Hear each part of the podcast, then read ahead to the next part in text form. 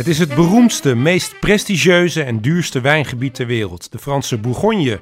Maar ook best ingewikkeld, want hoe zit het nou met al die gebiedjes, ingewikkelde namen, regels, tradities en historische feiten? Nou, je raadt het al, we gaan het allemaal bespreken in deze podcast.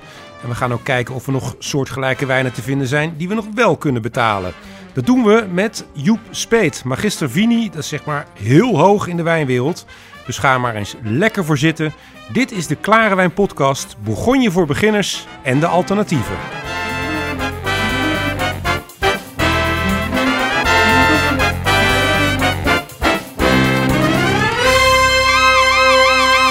Is de Klare Wijn Podcast met Ernst-Jan Overduin en Antoine Peters. Welkom allemaal en leuk dat je weer luistert naar een nieuwe Klare Wijn Podcast, nummer 18. 18 alweer. Ga snel, Antoine. Ach, het gaat zo snel, ongelooflijk. Ja, we gaan het hebben over Bourgogne voor eh, Ja. beginners Ja, en eh, de alternatieven die er zijn.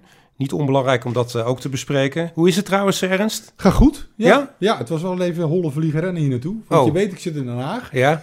En er stond een file terug, jongen. Oh. Allemaal ongelukken gebeurd. Dus ik was half zeven thuis. En ik moest om half acht alweer bij jou zijn. Ja, maar goed, als, Maar het over, de het als het over de wijn gaat, dan kom Kom, je weer helemaal tot rust. En dan is het weer eh, relaxed en in de, in de rustige stand. Dus Zeker. eh, ja.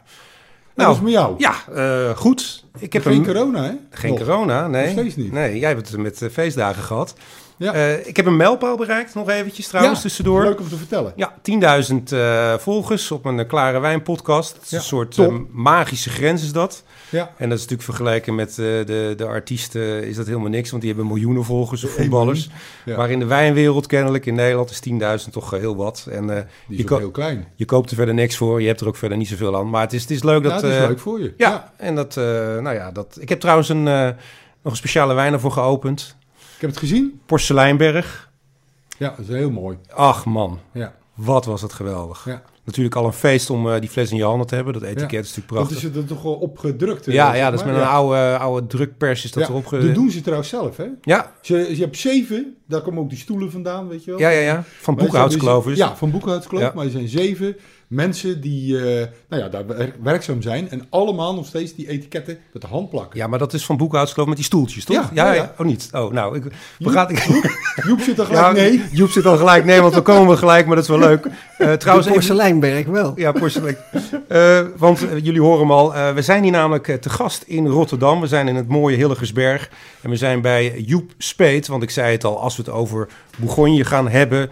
ja, dan is er eigenlijk maar één man in Nederland. Nou, er zullen er vast nog wel wat meer zijn. Maar Joep Speet, eh, magister Vini... en hij wordt ook wel eens Mr. Bourgogne genoemd. Ja, dan moet je met hem daarover gaan praten. Dus eh, Joep, wat ontzettend leuk...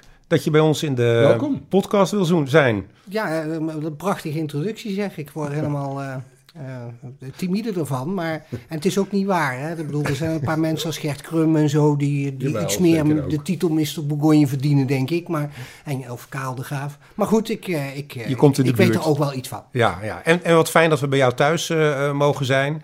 Eh, want dat is natuurlijk wel altijd heel eh, gezellig. Beter dan ergens in een, in een pakhuis of eh, waar dan ook.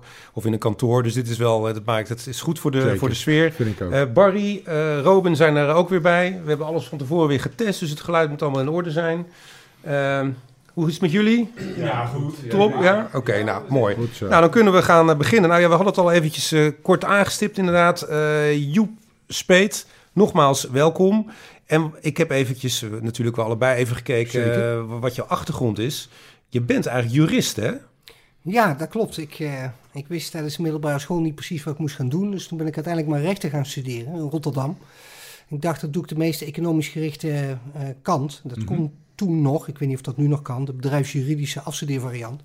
Dus ik ben met wat economische vakken inderdaad afgestudeerd als meester in de rechten. Maar nog met het oude BW, Oh. de oude burgerlijk wet. Oh, dus ja. dat is wel heel lang geleden. Ja. Dus ik ben een jurist van de koude grond. Maar heel snel eh, het wijnvak ingerold daarna. Nou, Of, ik eh, heb twaalf jaar bij een opleidingsinstituut gewerkt. ehm, maar daarna inderdaad eh, ja, mijn hart gevolgd. Ja. En in 2001 in de wijnbranche begonnen. Dus nu ruim 20 jaar. Ja. En je hebt ongeveer alle, alle opleidingen die je maar kan doen in de wijn heb je gevolgd. Nou ja, in, die, die, die je in Nederland kunt doen Ja, in ieder geval. de Ja, dat klopt. Dus ehm, meteen wijnbrevet natuurlijk onmiddellijk. Ja. Meteen daarna vinologen. Daarna nog eens een keer tussendoor wat bij Horstink, eh, bij Oinos. eh, dus een goede opleiding ook. En, ehm, en tenslotte magister Vini. Ja, en wat magister Wien is zeg maar SDEN Vijf. plus of zo. Vijf. Vijf. Ja, dus het komt boven vinologen. Ja. Ja. En kan, kan je verschillen eens eh, uitleggen? Want Dat vind ik wel interessant. Ja, vinologen is eigenlijk een, een beetje het rijbewijs. Ja? Hè? Dus eh, je kunt nog niet rijden, maar je weet wel hoe je moet rijden. Ja. En eh, ze zeggen altijd, je moet veel kilometers maken daarna. En eigenlijk dat test Magister Oké. Vini. Ja, ja, ja. Dus daar krijg je cases waarbij je aan moet geven... oké, deze drie wijnen, welke is daar en daar het meest geschikt voor... of welke lijkt daar en daar het meest op, of iets dergelijks. Mhm. Dus het, het gaat vooral over de toepassing van alle kennis... die je bij vinologen hebt geleerd. Ja. Dat, dat zijn de opleidingen. Dan het werk eh, in de wijn. Je bent begonnen bij Souter. Bij- nou, Nou? nee, ik, ben, ik, ik, ik heb eerst eh, twee, twee andere wijnwinkels ben ik even geweest. Negen maanden en anderhalf jaar. Maar daarna ben ik inderdaad... eh, heb ik de winkel eigenlijk van Henri Bloem in Bussum omgetoverd tot een Souterwinkel. Voor de toenmalige eigenaar Jaap Kwast. En, ehm, en daar ben ik drieënhalf jaar geweest. En toen werd ik gevraagd om naar Pallas te gaan, waar ik binnen Delta Wines, waar ik nu nog steeds zit. Ja, want voor de mensen die dat niet weten, Delta Wines is zeg maar misschien wel de grootste importeur van wijnen in Nederland. Klopt, we doen ongeveer 80 miljoen flessen in Nederland. Zo. 80 miljoen fles. Ja, ik ben er een keer geweest. Ernst, Ik het ook. Ja, ja ik, ben, ik ben ook een keer geweest. En die, Ooit. die- de pakhuis, dat Ja. één, een walhalla aan, aan wijnen. Je weet werkelijk niet wat je ziet. Ja. En daar, daar vliegen de wijnen in en uit als het goed is. Hè? Want dat, eh, Dat is wel de bedoeling. Ja. Ja. Het idee is dat, eh, dat de omloopsnelheid ook hoog is. Dus, eh, dus alles wat je ziet moet in een week of vijf en een half weer omgezet zijn in nieuwe wijn. ja, en als je zeg maar van Den Haag naar Utrecht rijdt langs de A12, als je ter hoogte van Waddingsveen, dan zo hè, een beetje aan de rechterkant, dan zie je dat wel, eh, moet je maar zeggen, de opletten. Ja. Ja, dan zie je, Ja. Het wel, eh, zie je het wel liggen. En dus binnen Delta Wijns heb je verschillende takken, hè, om Juist. eventjes Dat is wel duidelijk te zeggen. interessant om even te Ja, want je, je hebt dus eh, DGS, dat is voor de... Ja, dat, dat noemen wij wel een beetje de smaak van Nederland. Dus eh, DGS vertegenwoordigt over het algemeen grotere producenten. Zowel voor het supermarktkanaal als voor de vakhandel. En ook natuurlijk voor online en voor, Ja. eh, voor out of home. Maar, eh, maar die doet eigenlijk alles. Maar dat noemen wij de smaak van Nederland. Dus vaak wat grotere producenten met een iets commerciëler profiel. Prijskwaliteit is daarin heel Ja, belangrijk, denk ik. prijs is daar eh, zeer gewichtig in. En eh, ehm, ja, zeker. En dan hebben we Koenekoop Wine Traders. Ja, die heeft eigenlijk een specialisatie op allerlei certificeringen. Dus eh, bio, biodynamisch, Oh ja, maar ja. ook fair trade, eh, fair for life, ehm, eh, sustainability en dergelijke. Maar doet ook wel eens soms een beetje gekke dingen, nieuwe dingen. Dus ehm, zij waren bijvoorbeeld de eerste die echt fanatiek met Roemenië aan de gang gingen. En dat is nu een, een enorme producent binnen Delta Wines geworden. Ehm, en dan heb je als derde heb je Pallas Wines eh, binnen Nederland. En Pallas eh, richt zich eh, niet zozeer op het su- supermarktkanaal, maar eigenlijk veel meer alleen op de vakhandel.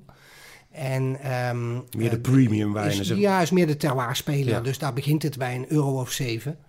Ehm, eh, en, en tot, tot 700. Ja. En, en alles wat daartussen zit. Maar over het algemeen uit gebieden wijnen die je een beetje kunt terugherleiden naar het gebied. Ja, Oké. zeg maar de wijnen Ja. waar, waar wij voor gaan. Ja. Althans, de wijnliefhebber voor gaat. En dat zijn dan in Nederland maar 700.000 flessen, dus vanuit Pallas. Dus, eh, Ja, dus dat is meteen een stuk minder. stuk Ja. minder, maar Maar wel, veel interessanter. Ja, nou ja, het is allemaal interessant. Hè? Je, moet je, je moet je wel realiseren dat het binnenhalen van een tender in de supermarkt is ook niet makkelijk. Dat wordt vaak onderschat. Maar daar, daar gaat soms heel wat overleg met wijnmakers eh, aan vooraf eh, om tot de juiste wijn te komen. En ehm, dat is ook een vak op zich. En eh, veel mensen halen hun neus een beetje op voor wijn uit de supermarkt. En dat is in mijn ogen zwaar onterecht. Maar goed. Ja. Maar ik geef toe, thuis drink ik die wijnen ook niet. dat is dan weer wel waar. Ehm, eh, nog eventjes kort dan. Wa- Wat is nou precies jouw functie dan binnen, binnen Pallas? Ja, ik ben de inkoper van Pallas. Dus ik eh, zorg dat al die huizen over de hele wereld eh, die wij inkopen, dat, daar hou- onderhoud ik de contacten mee. En ik haal nieuwe binnen natuurlijk. En daarnaast werk ik ook voor de groep, voor Delta Wines, eh, als wat dan heet sourcing manager. En dat betekent eigenlijk dat ik de andere inkopers help. En dan ben ik eigenlijk een beetje de wijnnerd van Delta Wines. Dus ik mag ze helpen daar waar het de kwaliteit van de wijn. Geuzennaam. Ja, ik, Ja. vind, ik vind het wel prima. Ja, ik ja. hoorde iemand, een collega zeggen, die zei het, het wijngeweten. Dat, Oh, dat Ja, is ja, nog mooi. ja, mooi, dat heel mooi. dat heb ik wel eens gehoord, ja. Zeg, en maar, eh, eh, mag ik even... ja, Ja, ja. Ehm, jij zei ook van, ja, ik moet elke dag eigenlijk wijn proeven. Kan ja, je daar iets, iets, iets korts over vertellen? Ja, we- er wordt natuurlijk heel veel geproefd bij Ja, ons. Hè. je, moet je voorstellen dat er bij ons zo'n 300 proefflessen per week binnenkomen in de groep. En daar proef ik er denk ik een 125 van mee Mhm. ongeveer. Per week. Dus, per week. En dus een deel voor Pallas, een klein deel, oh, ik schat in 30, 40, ik weet het niet precies hoor. Maar, en de rest Zoiets, is dan eh, voor de andere onderdelen van Delta Wines. Oké. dat is eh, behoorlijk. Ja, S ochtends vroeg proeven. Eh, ja, uur, bij voorkeur, Ja. eh, bij voorkeur een of tien 's ochtends. Dat, eh, dat is de lekkerste, daar ben je lekker fris. eh, dat vind ik de lekkerste moment, zeker in de zomer. Ehm, maar ja, god, het gaat de hele dag door. Ik wil soms ook smiddags om vier uur of om vijf uur nog. En s'avonds drink ik hier een glaasje. Ja, Ja, natuurlijk. natuurlijk. Nou, dat maar dan drink je echt. Dan drink ik. Op Ja, de ja. zaak proef je. Ja. Nee, dan proef ik alleen maar. En zeg, we gaan langzaam maar eens naar ons eh, thema toe, want eh, anders dan gaan we al gelijk... eh, Ja, we gaan diepte. we Dat vind ik juist leuk. Nee, heel, heel goed. Eh, want eh, jij, eh, je zegt het zelf al een beetje, je wordt wel eens het geweten genoemd. Maar je geweten, daarbinnen zijn dan ook nog bepaalde specialisaties. Gebieden waar jij je, bijvoorbeeld je afstudeerscriptie hè, voor, voor Magister Vini ging Ja. over Bourgogne. Dat klopt. En daarnaast, welk ander gebied is nog wat je... Of is dit het wel, Bourgogne? Nou, nou, eh, Bourgogne rood is het summum van wijn. Ja. Eh, dus, maar daar komen we dadelijk nog wel op, denk ik. Ehm, maar daarnaast zijn er andere wijnen die mij ook zeer interesseren. Bij rood eh, zijn dat de wijnen van de Nebbiolo-druif uit Piemonte. In eerste instantie ook wel Toscane, Sangiovese. Oké. Ehm, en bij wit, Riesling als nummer één. eh, Bourgogne natuurlijk weer ook. En, en Gruner Veltliner heb ik ook een zwak voor. Oké. Oké, nou dan, dan weten we een beetje met wie we te maken hebben. Ja, wij wisten dat natuurlijk al, maar voor, de- voor, de, voor de luisteraars van de podcast.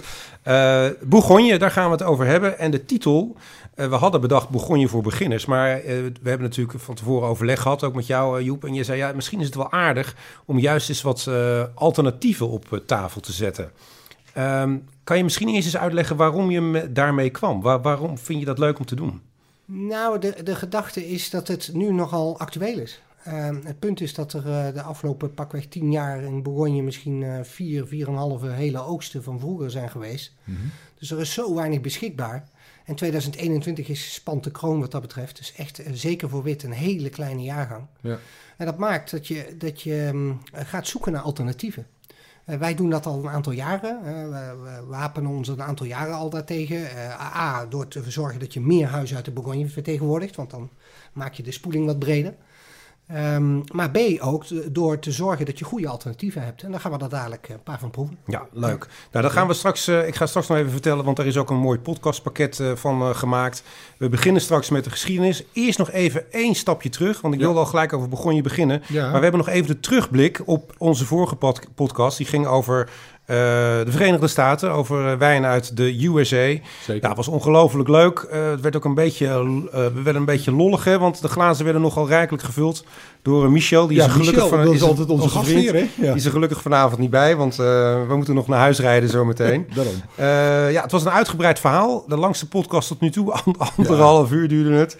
Maar er zaten wel een paar foutjes in, Ernst. Ja, dat, Ja. eh, dat met, eh, Hoe kan dat? Ja, schaamrood op de kaken. Ja. wij, nee, maar het is heel leuk. Er is een, een luisteraar. en Ja, jij- jij Paddy, weet- eh, Paddy eh, van Vindem Wijnboutique uit de Oldenzaal. Ja, en Paddy heeft ook lang in Amerika gewoond of gewerkt, begreep ik. En eh, die had een paar opmerkingen. Allemaal heel leuk bedoeld, Nou ja, opbouwende kritiek. Ja, nou ja, wij, wij zeggen... We werden, echt niet af, we werden niet afgefakkeld of zo. Nee, zeker niet. Maar Eh, we pretenderen altijd van dat we een goede, kwalitatief goede podcast willen Ja, houden. ja. Nou ja, dan maak je wel eens foutjes en dan moet je er ook voor openstaan. Nou, een fout, een fout die we ongeveer eh, 75 keer hebben gemaakt is de uitspraak van eh, Sonoma. Ja. Het is Sonoma. Sonoma. En Barry die zat eh, naast ons. Barry heeft zelf 25 jaar in Amerika gewerkt. En we waren klaar met, of eh, gewoond. En we waren klaar met de podcast. Afgesloten en zei volgens mij is het Sonoma. Had het dan even, had het dan even Bedankt, gezegd Barry. tijdens de podcast.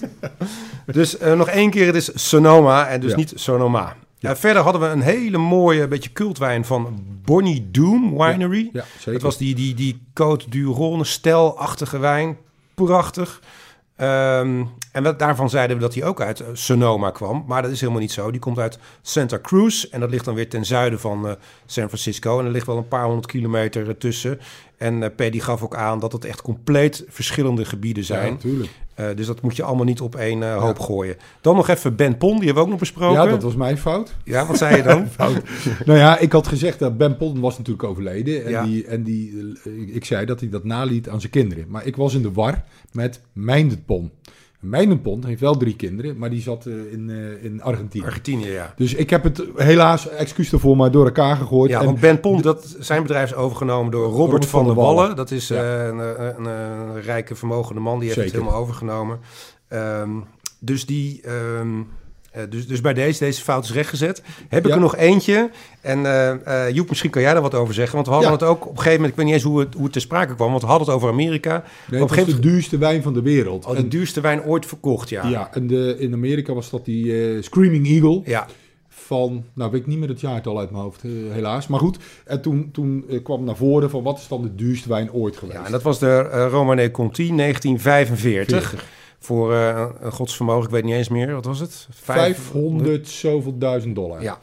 Nou, toen zei ik al van 1945 waarschijnlijk eh, niet te zuipen. Wil je met een Ja. als je het koopt. Maar ik werd erop terecht gewezen. want Nou, dat, precies. Ja, ja, ja, ja. Maar van 40 is wel een echt serieus jaar. Ja, want dat kreeg ik dus ook als opmerking. Ehm, eh, die zei van, nou, ho, ho, ho, je kan het nu wel zeggen. Maar eh, die was waarschijnlijk gewoon nog heel erg goed. Want 45 was was een uitstekend jaar. En ehm, einde van de oorlog, dus ook mooi. Ja. veel eh, oneven jaargangen in eh, de jaren 40 waren goed trouwens. Maar, ehm, maar 45 is een uitstekend jaar. En, en als die wijn altijd goed bewaard is gebleven, regelmatig herkurkt is en dergelijke, dan ehm, zou je daar waarschijnlijk enorm van kunnen genieten. Kijk. Ja.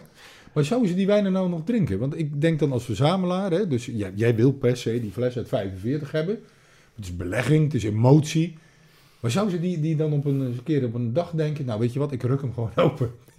Ja, Ja, vraag ja. Je, ja, je, je komt nu, eh, je raakt aan een teerpunt wat mij betreft, Ernst. Want Mhm. ehm, eh, hier speelt natuurlijk wel het feit dat, dat er veel rijke mensen zijn die per se een wijnkelder willen Ja. hebben. Ja. En die volleggen met alles wat top is. En dat is dan ook de opdracht naar degene die die wijnkelder moet vullen. En dat dat, eh, het geld doet er niet toe. Ehm, maar de wijn in feite uiteindelijk ook niet, want die drinken ze helemaal niet. Het Nee, is dat een soort pronkstuk. Ja, ja. En Een dat- pronkstuk. En dat komt eh, over de hele wereld op het moment veel voor. En dat maakt dat bijvoorbeeld de goede rode bourgognes Ja. allemaal enorm de pan uitgerezen zijn in prijs. Nou, ik, ik weet wel dat die... eh, ik la- las laatst een stuk, of ik heb een documentaire gezien. Je hebt zo'n multimiljonair, miljardair is die volgens mij Koch. Die Amerikaan. En die vliegt gewoon s'morgens naar de veiling. In Londen of zo. Dan, dan koopt hij een, een half uur koopt hij die wijn en dan vliegt hij weer terug. Met de fles in het vliegtuig. Ja, Echt ongelooflijk. ja, ja. Ja. Ja, Maar het is, eh, het is slecht voor de prijzen. Maar daarom hebben wij mooie alternatieven bedacht. Want nu kom ik dus... Hè, het, het loopt wel mooi zo door allemaal, hè? Gelukkig. Eh, daarom komen we nu uit bij, eh, bij het podcastpakket. Ehm, ja, dat komt dus van uh, Pallas Wijnen. Nou, die verkopen niet zelf hun wijnen, maar hebben daar allemaal hun mooie verkoopkanalen voor. En er is samenwerking aangegaan met Grand Cru Wijnen. GrandCruWijnen.nl zit in ons mooie Dordrecht. Ja. Fantastisch mooie online eh, zaak. Je kan er trouwens ook langs gaan om je wijn te halen. Eh, van eh, Rolf Ketelaar. En ik ben er ook geweest. En jij hebt hem ook gesproken, eh, Joep. En jullie hebben samen vier mooie wijnen uitgezocht. Wat zeg maar een soort alternatief is voor die ja, kostbare bourgognes. Eh, Mhm. en, en waar je dan toch van denkt van... hé, hey, zo kan het dus ook. Nou, we gaan straks twee eh, witte drinken. Nou, dat zijn er natuurlijk eh Chardonnays en twee Pinot Noirs. Een pakket samengesteld kost normaal 54,25. En Rolf zei, joh, ik geef wat korting, 10%. Nou, wil je meeproeven? Dat kan. Dan moet je even nu de podcast op pauze zetten. En eh, als de wijnen binnen zijn, Bestellen. verder gaan luisteren. Of, eh, of je drinkt na afloop ze nog een keertje. Eh, je kan ze bestellen via klarewijnpodcast.nl. Daar staat de link. Ook op alle socials kan je dat vinden. En uiteraard kan je ook naar grandcruwijnen.nl gaan. En als je dan bij de zoekopdracht Klare Wijn intikt, dan kom je er ook wel vast. Nou, hè, hè, volgens mij kunnen we nu echt gaan beginnen met de Bourgogne. Ehm, toch eerst nog even een vraag aan jou, Joep, want eh, dat is jouw specialisatie, Bourgogne. Wanneer ben jij verliefd geraakt op Bourgogne? Ja, dat is wel een goede vraag. Dat weet ik eigenlijk ook niet meer zo precies. Ehm, ik weet wel dat van het begin dat ik me, me serieus met wijn begon bezig te houden, dat is een beetje zo toen ik 22, 23 was, dat ik al snel ehm, gebiologeerd raakte door die gebieden waar terroir een grote rol speelde. Mhm. En dat heb ik eigenlijk nu nog steeds, want ik heb dus straks wat wijnen opgenoemd en die Mhm. komen eigenlijk bijna allemaal uit gebieden waar terroir nou juist Ja, heel erg voorop staat. En is, Bourgogne voor beginners eventjes snel, terroir. Terroir is het, het complex van factoren op een bepaalde plek wat een bepaalde wijn oplevert. Hè, dus dan praat je over klimaat, over de bodem, over eh, eh, allerlei microklimaatachtige dingetjes en zo. En, ehm, en ja, er is discussie of de wijnboer daar zelf dan ook nog Ja, eh, bij ja, hoort. ja. Maar de- nou goed, de- die discussie zullen we nu niet voeren. Maar in ieder geval, het, het typische van Bourgogne is dat als je... eh, ik heb hier kaarten hangen eh, van de Bourgogne en dan zie je lijntjes tussen twee wijngaarden. En dan blijkt dat als je die van dezelfde boer de, ehm, de wijnen gaat proeven, van dezelfde jaargang, die op dezelfde manier gemaakt zijn, dat die verschillend smaken. En dat is niet in één jaargang, maar dat is iedere jaargang. En als je dat een beetje langzaam leert, dan leer je dat die, eh, dat die wijngaard een eigen signatuur heeft. En dat vind ik machtig interessant. En als, je nou, als er nou één gebied is waar terwaardenken is uitgevonden en nog steeds het meest heftig wordt toegepast, dan is het wel de Bourgogne. Ja. Het zit zelfs in de hele wetgeving opgesloten. En dat ga je in andere streken nooit meer zo, zo diep eh, krijgen. Dat, dat is op commercieel al niet mogelijk. Hè? Want je ziet al in uh, Centimillion met die klassificaties waar allemaal ruzie is en iedereen stapt eruit en Ja. dit en dat. Omdat de commerciële belangen gewoon gigantisch groot zijn. Dus om nu nog nieuwe klassificaties te gaan bedenken, dat is in bijna geen wijngebied te doen. Hè. Ze hebben het een beetje gedaan in Barolo Barbaresco de afgelopen 15 jaar, waar je nu wijngaarden kunt benoemen. Ja, brico's. Maar daar zijn precies, maar daar zijn bijna alle wijnen crew geworden. Dus ja, dat is ook een manier om het op te lossen. Ja, dat denk ik wel. als je dan kijkt dat er begon ongeveer je 4% zich uit- in de Bourgogne Grand Cru is, ja, dan, Ja. of 3%. En daar gaat ook nooit meer iets aan veranderen? Of Er verandert wel eens wat in die eh, regelgeving. Ehm, de neiging is natuurlijk toch om hoger tegen het bos aan nog weer wat te kappen en er een wijngaatje bij te zetten. Mhm. En als, als, als dat dan toch eh, heel goede wijn oplevert, dan kan dat soms nog ja, waarom tot niet? pre- premier Ja. cru eh, worden benoemd. Ja, waarom niet? Ja, en zeker als je zegt dat, eh, dat er zo weinig is, dan, eh, dan Ja. is elke hectare is er, is Ja. er weer één. Ja, maar ik denk dat er niet vreselijk veel meer bijgebouwd kan worden, toch? Nee, op de code niet veel meer. Ehm, je moet het dan toch een beetje gaan zoeken in de haute code. Dus haute code de nuit, haute code de boon. Hou Ja, ja, die ja. twee gebieden in de gaten, want die worden interessanter. A, omdat, ze, omdat de code zo duur geworden is en niet meer kan groeien. En B, omdat in de haute code de prijzen nog wat redelijk zijn. En C, omdat in de zo hier en daar wijngaarden wat hoger liggen. Wat best interessant is, eh, gezien de klimaatopwarming. Ja, ja, ja. Zullen we zeker. voordat we al die codes en de, de want we hebben hem nog niet eens besproken. Sorry, hè? ik We ga moeten- nee, nee, nee, heel goed, ik maakt niet uit. Ehm, eh, Ernst, eh, Jan, misschien kan jij heel kort eventjes, durf je het aan, Nou, ik zat er al te denken. om even wat geschiedenis eh, te doen over... Ik, ik hou het kort. Ja. Joep onderbreekt me gewoon hoor, als ik het niet goed doe. Want ik, zal- durf het haast Ik niet. zal kritisch opletten. Ik durf het bijna niet, Antoine. Ga Maar je ik ga het toch proberen. Nou ja, eh, verondersteld is dat eh, 2000 jaar geleden door de Romeinen in Gallië al de eerste druiven verbouwd eh, werden om wijn te maken. Dat is niet helemaal waar, want ze vermoeden dat de Kelten die daar woonden ook al wat wijn maakten. Maar de Romeinen hebben dat wel, wel eh, groot gemaakt. Ehm, maar die wijnen die ze daar maakten toen al in, in de Bourgogne-streek, dat waren ja, zulke mooie wijnen. Die waren serieuze concurrent, werden die van de Romeinse wijnen. Nou, dat kon natuurlijk niet. Dus Want waar kwamen die dan vandaan, die Romeinse wijnen? uit Rome. Oh, ja. en, en omstreken. Ja, Uit, ja, Italië. uit, ja, uit. Italië, maar dat mag ik niet zeggen, want nee, dat was dat helemaal geen land. zo. Nee. Het was dus, eh, dus zeg maar Rome, dus het gebied Rome. En er was een eh, keizer Dominicianus en die, zei, ja, en die vaardigde een kreet uit in 92 na Christus om de helft van die wijnstokken in heel Gallië, dus ook in, eh, in Bourgogne, te rooien. Nou, gelukkig werd er aan zijn bevel helemaal niet serieus genomen, werd geen gehoor aangegeven. En gelukkig bleven de wijngaarden toen bespaard. En het decreet is toen ook later in 281 na Christus ingetrokken door eh, Probius, dat is eh, nou ja, de toenmalige keizer.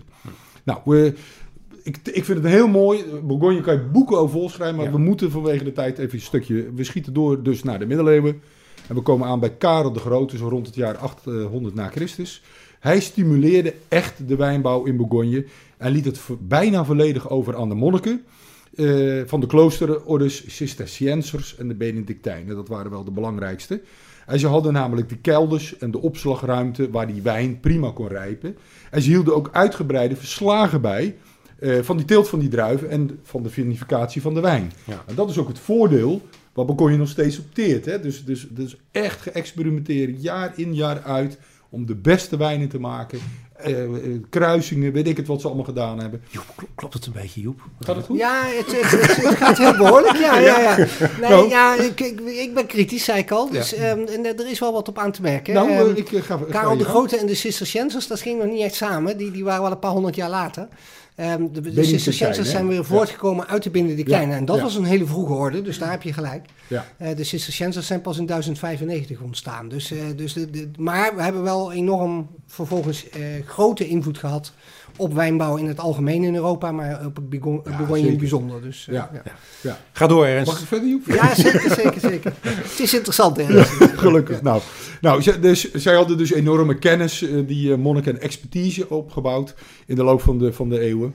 En ehm, de monniken kregen ook eeuwenlang door schenkingen van vrome edelen, maar ook van die ridders, weet je wel, die terugkwamen van de Ja. kruistochten, kregen ze grond toegewezen. En zo breidden ze heel langzaam maar zeker hun, eh, hun grondgebied uit. En dus die wijngaarden die, eh, die gingen groeien, groeien. Maar er kwam verandering in. Ja, e- even over die kruistochten. Eh, Daar wil ik ook nog even Ja? op ingaan ergens. Ja, het is bijna andersom. Het ging meestal erom dat op het moment dat er een ridder op kruistocht ging, dat de familie van die ridder een wijngaard aan monniken cadeau gaf, zodat die monniken voor die ridder gingen bidden dat hij ook heel huids weer terug. Ah, oké. Ik dacht dus dat dat was vaker het geval dan, Ja, ja. dan andersom, denk ik. Ehm, hoewel soms ook een dank, hè, als hij dan terugkwam, dan, dat de familie ook weer een wijn, dat kwam ook wel voor. Maar het is zeker ook zo geweest dat ze het van tevoren schonken. Om- en zo waren er ook heel veel ehm eh, edelen die, die, die, die van alles uit, uitvraten, maar dan vlak voordat Ze ze overleden Ja, dan nog een wijngaard cadeau gaven, zodat ze toch uiteindelijk in de hemel zou komen natuurlijk. Kijk, hè, dus. Zoals een je- goede katholiek betaamt. Ja. hè? Ja, precies. Had ik het maar gekregen. Ja. Mooie wijngaard. Hè? Nou, we, we komen aan inmiddels bij de Franse revolutie. Zo, je gaat hard. Fijn. Ja, nou ja, want anders Niels zitten we uren. Ja. En dat was in 1789. En het gevolg van die revolutie is, was dat de wijngaarden in beslag werden genomen. Het eigendom werd gesplitst, werd eh, geveild. En dat werd, de, eh, zoals je weet, de bien nationaux genoemd. Dus, Ja. dus die, eventjes, die, die monniken die moesten al die, die wijngaarden ja, afstaan. dat, ja, in de, in de Bourgogne-streek. Ja. ja. Oh. Ja. En dat, eh, dat vonden ze dat... De... Nou ja, dat ging gewoon natuurlijk met grof geweld eh, Ja. waarschijnlijk. Dus eh, nou, ze werden gewoon letterlijk het klooster uitgejaagd. ja. Ja? Dus, eh, ja. Nou ja, toen kwam Napoleon, de Bonaparte, in 1799 aan de macht. En die zette dit eh, beleid eh, voort. Maar hij introduceerde ook het erfrecht, hè, de Code Civil. Oh ja. En dat wij, kennen we nog steeds, en daar hebben we al eerder over gehad. Hè, dat voorheen kregen alle kinderen, eh, oh sorry, alleen de oudste zoon kreeg het hele eh, eh, landgoed toebedeeld. En eh, Napoleon zei, dat is helemaal niet eerlijk, we gaan dat verdelen over alle kinderen. Nou, zie hier de versnippering nog verder, zeg maar, van het, eh, nou, ja, van het bezit van de wijngaarden in de, in de Bourgogne-streek. Is dat, de- even als ik je mag onderbreken, is dat de belangrijkste reden van die versnippering? Of zijn er nog Nou, meer? dit, dit is, eh, nu kom je wel aan iets wat mij eh, best wel pijn doet eigenlijk. Oh. Eh, kijk, Bourgogne was een streek die, die echt gerund werd door mensen uit Bourgogne. Ja. En door die overervingsregels die er in Frankrijk zijn, je wordt namelijk afgerekend op, het op de economische waarde van de wijngaard als pa of ma overlijdt. Ja, En die Correct, economische ja, waarde Ja, die wordt bepaald op basis van de laatste activiteiten in die wijngaard, de laatste eh, verkopen. En dat is heel gevaarlijk, hè? want als er dus een of andere Mexicaan is die voor één ouvré in eh, Le Chambertin eh, een, een godsvermogen van eh 12 miljoen heeft neergeteld, dan wordt plotseling, eh, wordt eh, dus als jij eh, iets hebt in Le Chambertin, in die wijngaard, Mhm. eh, een, een stukje, dan word je plotseling tegen die waarde wordt je afgerekend. En dat is ehm, eh, echt iets wat maakt dat buitenstaanders en buitenlanders steeds meer binnenkomen in de Bourgogne. ja. Omdat de, de, mensen uit de Bourgogne kunnen niet meer betalen. Nee, en nee, kom nee. ik terug op die versnippering. Eén manier om het op te lossen is natuurlijk om te zeggen... ja, een deel van de wijngaarden houden we, een deel verkopen. Ja. Eh, om die eh, successierechten te kunnen betalen. Dus, ehm, dus de, ja, dat, dat draagt zeker bij aan een versnippering, ja. Ja. ja, ik heb er ook, volgens mij is er ook een eh, Retour on Burgundy. Dat is een film, die gaat daarover. Dat, nou, die vader gaat dan overlijden, maar inderdaad gaat het ook over het erfrecht. En dat die kinderen zitten om de tafel, want die kunnen gewoon dat niet betalen. Nee, vanwege... heel, de tonnen aangeslagen om, eh, om eh, gelijk op tafel te Er wordt leggen. gewoon Omdat- gekeken van wat is het nu waard, ge- gezien wat er om, om ze, om, omheen wordt verkocht. En dan zeggen ze ja, dat is het niet waard en dat kunnen ze niet opbrengen. Precies. Beetje zoals de huizenprijzen Ja. en dat soort zaken. Kijk, Ja. je, de- er worden stukjes eh, in de topwijngaarden verkocht voor waardes... die je met flessen er ook nooit uit kunt halen. Hè, dus ehm, eh, dan gaat het echt soms over eh, ja, dat je, ik noem maar wat, eh, eh, 2000 flessen per jaar kunt maken. En als dat 12 miljoen moet gaan kosten, ja, dan kun je uitrekenen wat dan de flesprijs zou moeten zijn. Dat, gaat gewoon helemaal Nee. niet. Nee, nee. Dus, maar, dan, dan gaat, maar het gaat dus helemaal niet meer om een echte economische waarde. Het gaat er puur om wat rijke, vermogende mensen over hebben voor zo'n stukje wijngaard. Ja. En daar worden de mensen uit de Bourgogne de dupe van. Misschien is het een aardig bruggetje om de eerste wijnen te gaan eh, inschenken. Eh, want ja, het thema is dus ook dat we naar alternatieven gaan zoeken vanwege die, die prijsstijgingen, vanwege het exclusieve. En uiteraard drinken we echt op zijn tijd nog wel eens een, eh, een, eh, een echte. Zeker. Eh, maar er zijn hele fraaie, mooie, goede alternatieven die we dan ook eh, nu gaan spreken. Nou, ze zijn, je kan ze dus ook bestellen bij ons, of dan niet bij ons, via eh, Grand Cru wijnen. Maar wij gaan er een, ehm, een viertal eh, proeven. Eh, twee witte, zoals gezegd, twee rode. En we beginnen met Joep. Met een Chardonnay uit de Jura. Nou is Jura zo mogelijk nog eh, kleiner dan Ja, eh, Bourgogne. Klein, ja. Dus in die zin is het, is het ook weer een flauwe, ehm, eh, misschien als alternatief. Kijk, je moet je voorstellen dat ehm, de, door, door de Bourgogne loopt eh, de Saône. De Saône is een rivier. Eh, sommige mensen zeggen Saône en zo schrijf Ja, je het ook, maar zo spreek je het dus niet uit. Je spreekt uit de Saône. En dat is een rivier en die heeft eh, eh, ja, eeuwenlang, miljoenen la- eh, jaren lang uitgesleten. Het Zonnedal. En daar zijn eigenlijk aan beide kanten van het Zonnedal zijn daardoor ehm, eh, eh, is er een heuvelrij. En aan de ene kant noemen we dat dus de Côte in de Bourgogne. En aan de andere kant is dat de Jura. Eh, die dus heel veel kenmerken heeft die ook de Bourgogne heeft. En de wijnen, en zeker als dan ook de Chardonnay-druif gebruikt wordt, die lijken dus ook vrij sterk op Bourgogne-wijnen. Oké. En ehm, normaal zou, eh, is het, zijn het allemaal zeer kleine producenten over het algemeen in de, in de Jura. Ehm, vaak mooie wijnen overigens. Eh, er is ook zeer veel biodynamie bijvoorbeeld eh, in, in eh, Jura. Het is, er wordt heel natuurlijk gewerkt daar. Ik vind het een geweldig fascinerend gebied. Ik kom er veel, maar mijn, schoonmoeder die woont er. En eh, die woont op de rand van de Bourgogne en de Jura. Dus we komen er veel, we drinken veel Jura. We wandelen veel in de Jura. Eh wij eten veel in de Jura, dus we houden ervan. En, eh, dus ik vond het wel leuk om een wijn uit de Jura neer te zetten. Nou, dit is dan van een wijnbedrijf, dat heet Domaine Mer. Vroeger heette dat Henri Mer. En eh, dat is het grootste wijnbedrijf uit de Jura. En daar is dus nog wel een beetje Chardonnay te krijgen. En, ehm, en dit is dan de, de, de Grand Héritage Jura van, eh, van hun. En dat is 100% ehm, Chardonnay. Chardonnay. Precies, klopt. Nou, we gaan een Dus, proeven. eh, dus de bodem is dan ook hetzelfde? Gewoon, eh, Ja, redelijk- kalkhouder de klein. Ja, eh, ja, ja, ja, ja. ja.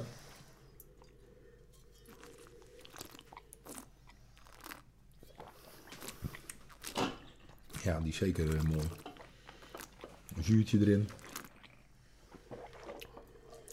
Inderdaad nog heel fris. Ja, fris aan de ene kant. Hè? Er zit een goede, goede zuur in. Dus wat je natuurlijk ook in Bourgogne hebt. Hè? Chardonnay mooi. mag in mijn beleving nooit log worden. Nee. Moet altijd eh, drijven op de zuren, noemen wij dat. Maar dus het moet altijd, altijd lekker ehm, je speeksel dun maken. Hè? Dat je moeilijker gaat praten. En ehm, eh, dat doet eh, Jura dus precies hetzelfde. Die, die hoogtes die zijn redelijk vergelijkbaar. En ook hier kun je dus eh, dat soort wijn eh, maken. Ja, prachtig hoor. Dus dat is de ene kant. De andere kant is voor mij dat dit een stijl van wijn maken is die al heel jong aantrekkelijk is. Dus dit is duidelijk niet echt gemaakt om heel oud te worden. Is 2018. En toch merk je dat die al behoorlijk wat Ja, rijpingsaroma's heeft. vind ik wel. Ja. En dat is, een rijpingsaroma's dat- en Jura is sowieso een heel verhaal apart. Maar daar, daar zullen we het nu niet over gaan hebben. Is weer een heel ander thema. Ja. Doen we een podcast 38 of zo. Ja, Eh, precies. maar, eh, maar goed, dit is wel ehm, eh, een, een, een Chardonnay-stijl die nu al helemaal klaar is. Ja. Daar hoef, je, daar hoef je echt niet meer te laten liggen. Het is iets, iets ronds in zijn afdronk, maar ook weer niet te veel. Het is een hele mooie Ja. ingetogen. Maar wat, wat maakt het nou dat deze dan jong drinkbaar is? En waarom hoeven we deze dan niet te, te lang te laten liggen? Misschien is dat wel leuk.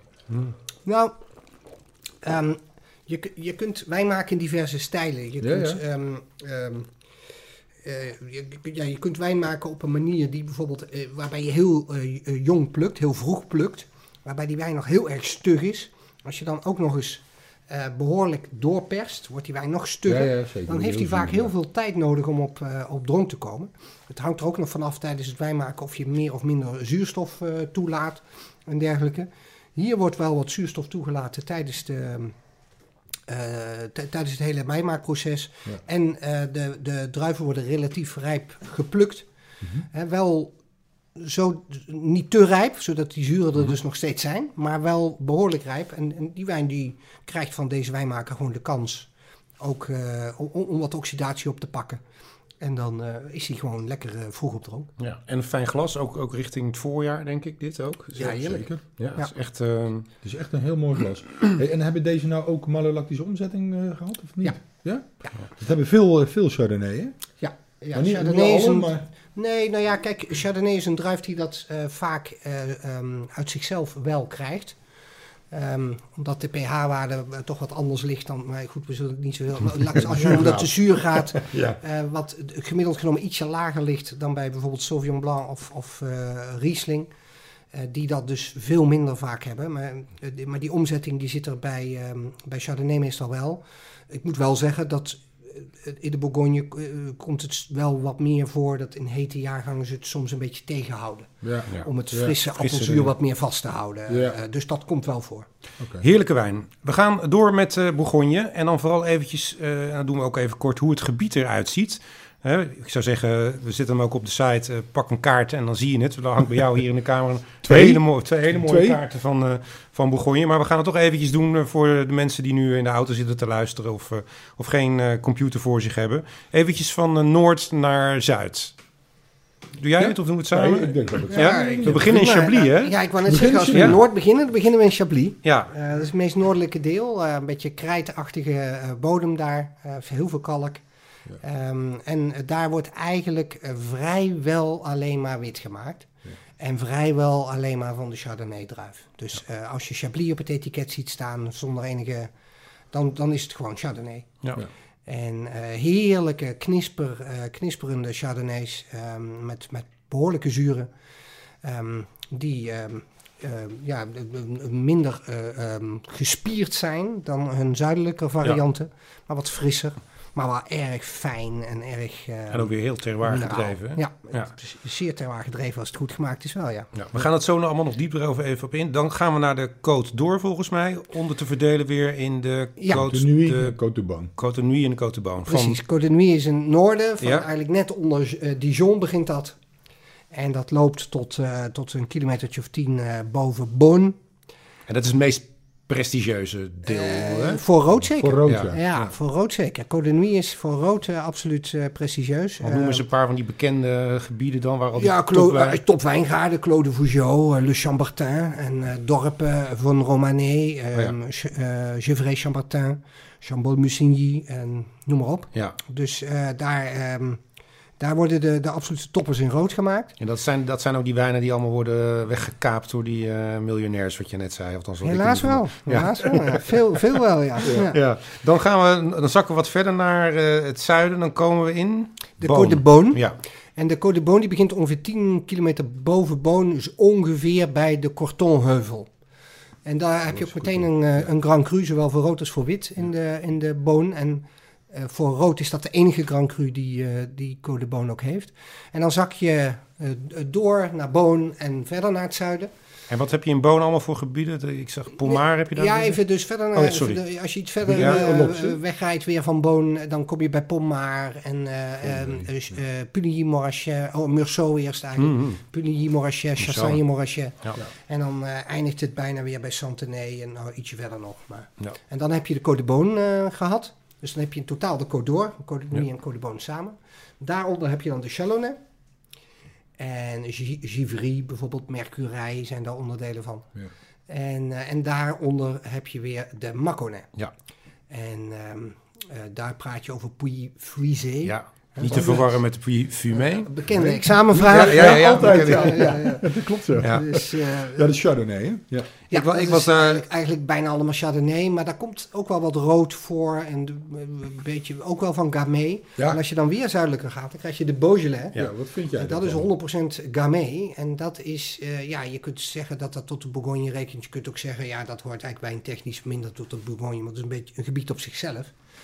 Ik vind eh, sommige cru de Beaujolais, Ja? sommige cru de Beaujolais, eh, eh, bijvoorbeeld Moulin een goede. Mourgon of een goede Moulin Avant, en, je zegt het al.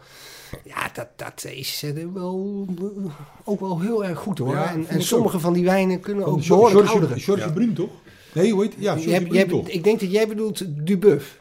Nee, de George Buff de Buff was niet. de- Oh. natuurlijk de pop, die maakte de, Oh. de Beaujolais populair. Ja, precies. Ja, nee, het- het- volgens mij heet die Brun. Maar, Brun, Jean-Paul Brun. Die die- ken ik die wel. is het, ja. die Ja, bedoel ik, die- sorry. Dat is een, dat is een goede Jean-Paul. Brun.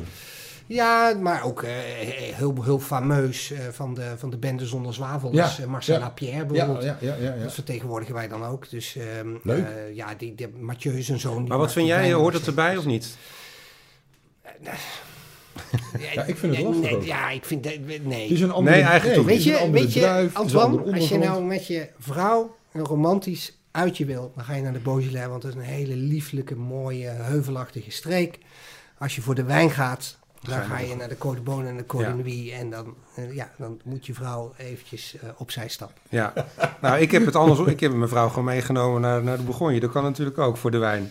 Ja, mijn vrouw die eh, kan dat ook prima hebben, want Ja, die ja, zit ook zelf in de wijn. Ja, Dus, ik was eh, trouwens, zo- ik was, wat je zei even Maconnais. Ik, ik vond het wel verbazingwekkend daar, dat, het, dat er heel veel jonge wijnboeren zag ik daar ook. En ik was wel, en dat, dat ik daar prijstechnisch ook allemaal wel, qua wit dan, hè, wel interessant ook vond nog. Ik vond dat wel een opvallend gebied. Ik had het niet verwacht eigenlijk. Ja, nee, zeker. Het is een, eh, een opkomend gebied. Ja. Saint-Véran, Pouilly-Fuisé, dat zijn soms eh, buitengewoon goede wijnen voor een nog redelijke prijs. Het, ja. is, het is ook daar is 2021 eh, heeft de vorst giga toegeslagen. Ach. Dus, ehm, dus het, het is een echt slechte oogst dit, dit jaar. Dus alles du wordt duurder. Ja, Dus nog gauw inkopen, ja. ik oh ja. zei her en der. Tip, Maar, tip. ehm, Tip. Ehm, maar, maar zeker, er, zit, er zijn veel goede wijnboeren. Maar überhaupt in de Bourgogne ehm, Ja. worden heel veel ouders opgevolgd door Ja. zonen Ja, ja, dat- en dochters die goed zijn Ja. opgeleid, die, die wat van de wereld hebben gezien en dan terugkomen. Ja. Eh, dus, dus de ontwikkeling in Bourgogne staat bepaald niet stil. Hoor. Het appellatieverhaal, ja. dat is natuurlijk in Bourgogne ongeveer het ingewikkeldste van de hele wereld, of niet? Ja, dat, de- nou, dat denk ik wel. Ja, Dus ja, op- Joep, je ik, hebt ik ga op er glad, boek wederom op eh, glad ijs eh, begeven. Maar ik ga het toch proberen. Joep, en onderbreek me gerust hoor, want eh, ik leer er ook alleen maar van. Ehm, nou ja, eh, we gaan niet eh, heel eh, Chablis, want die heeft, ook, die heeft eigenlijk zijn eigen indeling. Even toch een vraag over Chablis. De onderste sport van de ladder, zullen we maar zeggen, dat is Petit Chablis. En, maar is Petit Chablis nou ook de wijngaarden die later pas tot de Chablis zijn toebehoren? Of, hebben ze, of, of maakt dat helemaal niet uit? De, de, gedachte achter Petit Chablis was dat, de, eh, dat er een ander type bodem zou zijn dan in, dan in de Chablis-wijngaarden. Die blij- dat blijkt niet helemaal te kloppen, die indeling. Bovendien blijkt dat andere type bodem her en der ook behoorlijk goede wijnen op te leveren. Dus je moet het een beetje... hè, het, het, eh, terroir is niet alleen bodem, maar ook klimaat bijvoorbeeld. Jazeker. Maar goed, ehm, eh, maar dat was de gedachte achter Petit Chablis. En ehm, eh, nu komt het mooi uit dat die wijngaarden ooit zijn toegevoegd, want ja, er is te weinig. Dus, Ja, dus ja. we mogen blij zijn dat die wijngaarden in ieder geval ooit in het appellatiesysteem zijn opgenomen. Ja. Maar Maar je- vormt dat ook de grootste eh, onderdeel? Dus de Petit Chablis is wel het grootste gebied of dat net niet? Mm, Ik denk het niet. Ik denk dat, maar dat nu, eh, dit is een goede vraag. Dat is echt zo'n vraag voor Gert Krum, vind ik. Maar, ehm, die zoeken hem op. nee, ik denk, ik denk eerlijk gezegd dat Chablis net eh, wat meer eh, uitkomt. En Petit Chablis eh, daar vrij kort achteraan komt. Ja, oké. Hey, maar dan, de, dan de, de, zeg maar Ja, de rest de, ja, we, nou ja, en, En een ehm, beetje snel, Ernst. Want Ja, het is, ja, eh, sorry hoor, neem me niet kwalijk. Nou, je begint dan met de appellation régionale, dus zeg maar de regionale herkomstbenaming. Dat betekent dat de wijnen uit de het gehele Bourgogne-gebied eh, mogen komen. Staat ook vaak Bourgogne op het etiket, gevolgd eh, door de naam van de druif of de vinificatiemethode. En soms zie je ook wel de naam van de gemeente. Nou, denk bijvoorbeeld aan Bourgogne Chardonnay of Bourgogne Pas, eh, Passe tout Grain. Vind ik Oh, wel een leuke, die heb ik eh, pas geleden eens een keer op. Het is een blend van eh, Bourgogne druiven. met de voorwaarde dat de, de wijn minimaal een derde Pinot Noir moet bevatten. en maximaal twee derde Camet. Ik was bij Boonstoppel en die zei van ja, dat zijn de drijven van achter het spoor. Is dat zo? ja, weet ik niet. Is dat, Is dat Klinkt, klinkt wel leuk. Ja. Ja, er, er is natuurlijk een heel eh, cultus eh, over Gamay aan de gang. Omdat in ehm, eh, eh, 1395 Ja. heeft Philips de Stoute ooit bedacht... dat ehm, eh, alle Gamay eh, rondom Dijon en andere steden toen de tijd moest worden gerooid. Ja. En daar is dat, dat, dat- nu zeggen we allemaal dat hij daarmee, eh, eh, ja, dat dat een zegen was dat hij dat gedaan heeft. Want Pinot Noir is de eh, meest edele druif. Maar toen was dat veel meer een politiek spelletje, want hij wilde die, dat die steden, die, vond, die werden te belangrijk, die werden te machtig en die wilde die een beetje intomen. en dat deed hij op allerlei manieren. En ja, Gamay kon makkelijk verbouwd worden, kon makkelijk dicht bij die steden, de steden ingebracht worden. En daar konden die, die eh, stedelingen van drinken.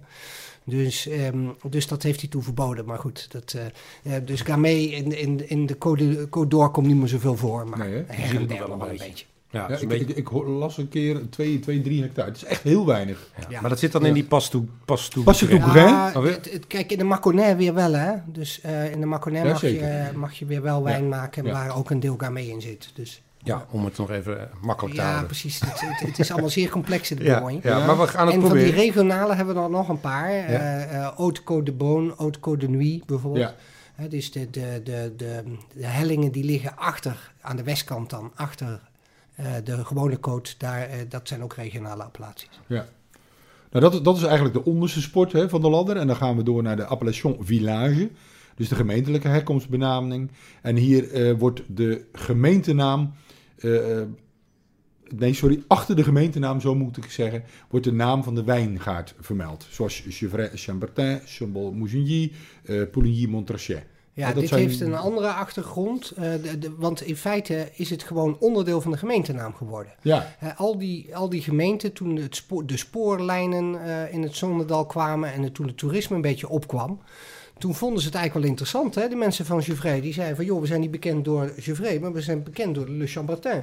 Ja. Dus Gevrey werd Gevrey Chambertin. Ja. Eh, Chambol, Musigny, eh Puligny, Montrachet. Slim. Maar dus ook Chassagne Montrachet. Ja, want ja, die klopt. wijngaard ligt voor 49% in eh Chassagne en voor 51% in Puligny. Dus Ja. ja. beide dorpen hebben dat toegevoegd. Het is allemaal zo'n beetje tussen 1870 en 1895 eh, ja, toen gebeurd, die, gemiddeld eh, genomen. ja, toen spoorwegen opkwamen. Ja, en, ehm, en, en daardoor, maar dat maakt het dus heel ingewikkeld. Hè? Want als ik dus zeg, ik heb een Le Montrachet gedronken.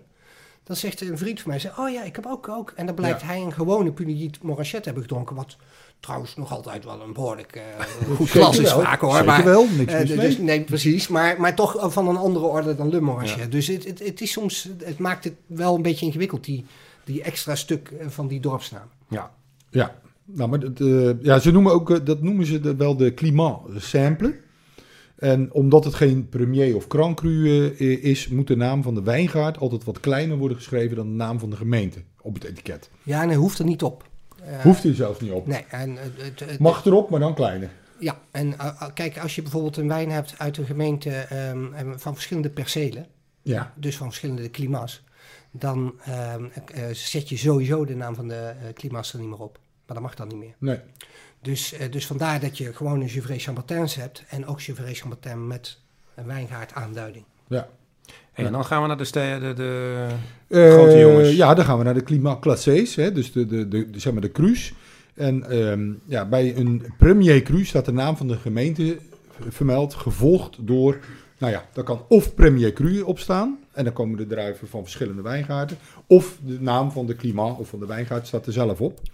Eh, op het etiket, dat is dan wel, leuk, staat de naam van de gemeente. En de wijngaard mag dan even groter worden afgebeeld. In tegenstelling tot die gemeentelijke appellatie. Hè, waarbij de wijngaard kleiner moet eh, zijn afgebeeld. Ja. Ja, de- de- ja sorry. Ik ben, Ja, nee, ik ben- nee, ik niet, ben, eh, ik ben jurist, hè? daar hadden we Ja, het ja. van toen straks al over. Dus, en, ja, ja en nee. Eh, in feite is een premier cru is gewoon een gemeenteappellatie, Ja? maar met de specifieke aanduiding premier cru, omdat in Ja. de regels van die appellatie deze wijngaard is opgenomen en opgeheven tot premier cru status. Dus de appellatie blijft appellation Meursault contrôlé, Mhm. bijvoorbeeld, maar dan premier cru Le Perrière of Le Genevière. Ehm, dus dat, eh, de, maar de, formeel gezien is de appellatie, er is geen set met regels speciaal voor de cru- premier cru wijngaarden. Nee, dat is de set met regels gewoon voor Meursault, voor de gemeenteappellatie. Maar in die gemeenteappellatie staat een onderdeel, een artikel, en daar, daar staat deze 18 of deze 25 wijngaarden mag je als En- premier cru hebben. En dat geldt ook voor Grand Cru eigenlijk. Nee. Nee, dat dan weer niet.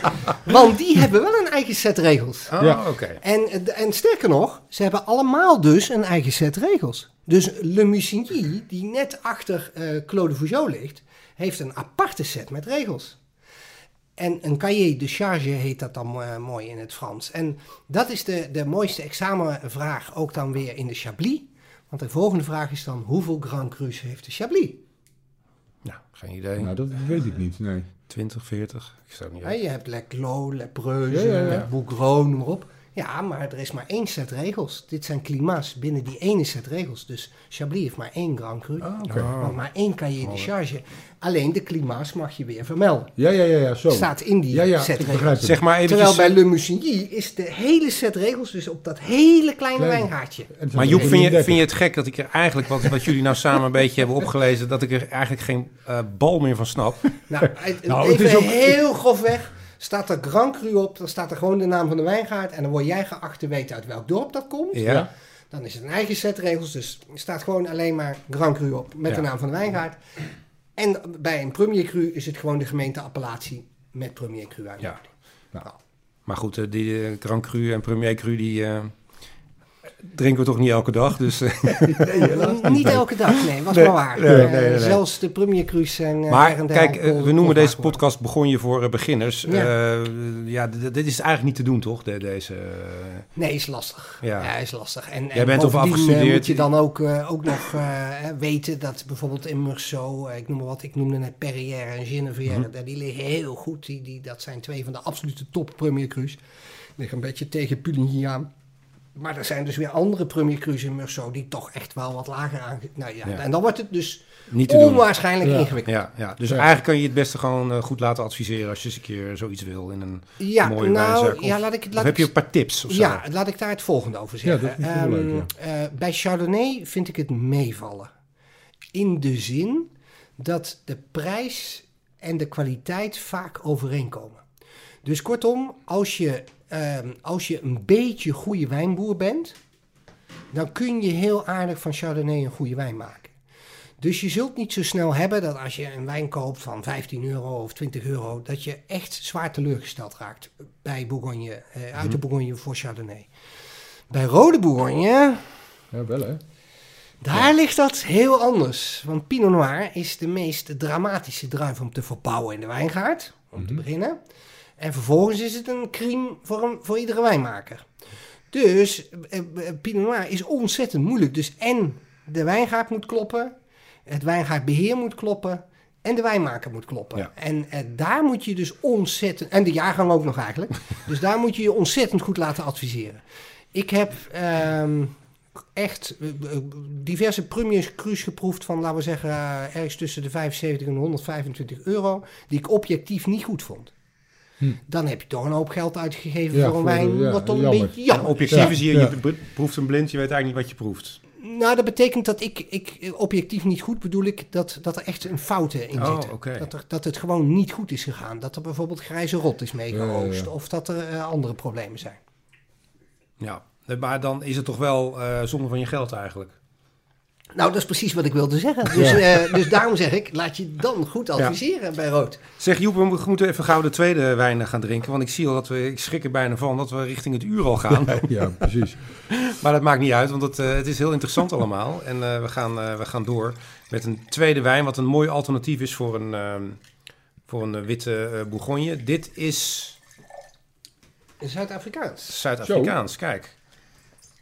Ja, Dat is helder zeg. het is, eh, het is grappig. ehm, Geef hem wel aan de jongens. Ja. Eh, dat, dat, eh, Zuid-Afrika heeft natuurlijk een, eh, terroirs die veel warmer zijn dan Bourgogne. Mhm. Die zijn er diverse. Maar Zuid-Afrika heeft her en der ook wel wat terroirs die, die er- ietsje meer op lijken. En, Elgin en dit is Elgin, inderdaad. Ja, ja. Ehm, en dat is een gebied waar van oudsher heel veel appels vandaan komen. Dus dat heeft Mhm. altijd frisheid nodig, hè? En, ehm, en hier is de, de, dit is gemaakt door Paul. Kluver, het bedrijf Paul Kluver. Eh, Andries Burger eh, is de wijnmaker. Die is overigens getrouwd met een van de zusjes Kluver. Dus eh, de hele familie is erbij betrokken. En Andries is machtig geïnteresseerd in Bourgogne. Komt ook heel veel in Bourgogne. Een van zijn beste vrienden importeert alle top eh, wijnhuizen uit Bourgogne naar Zuid-Afrika.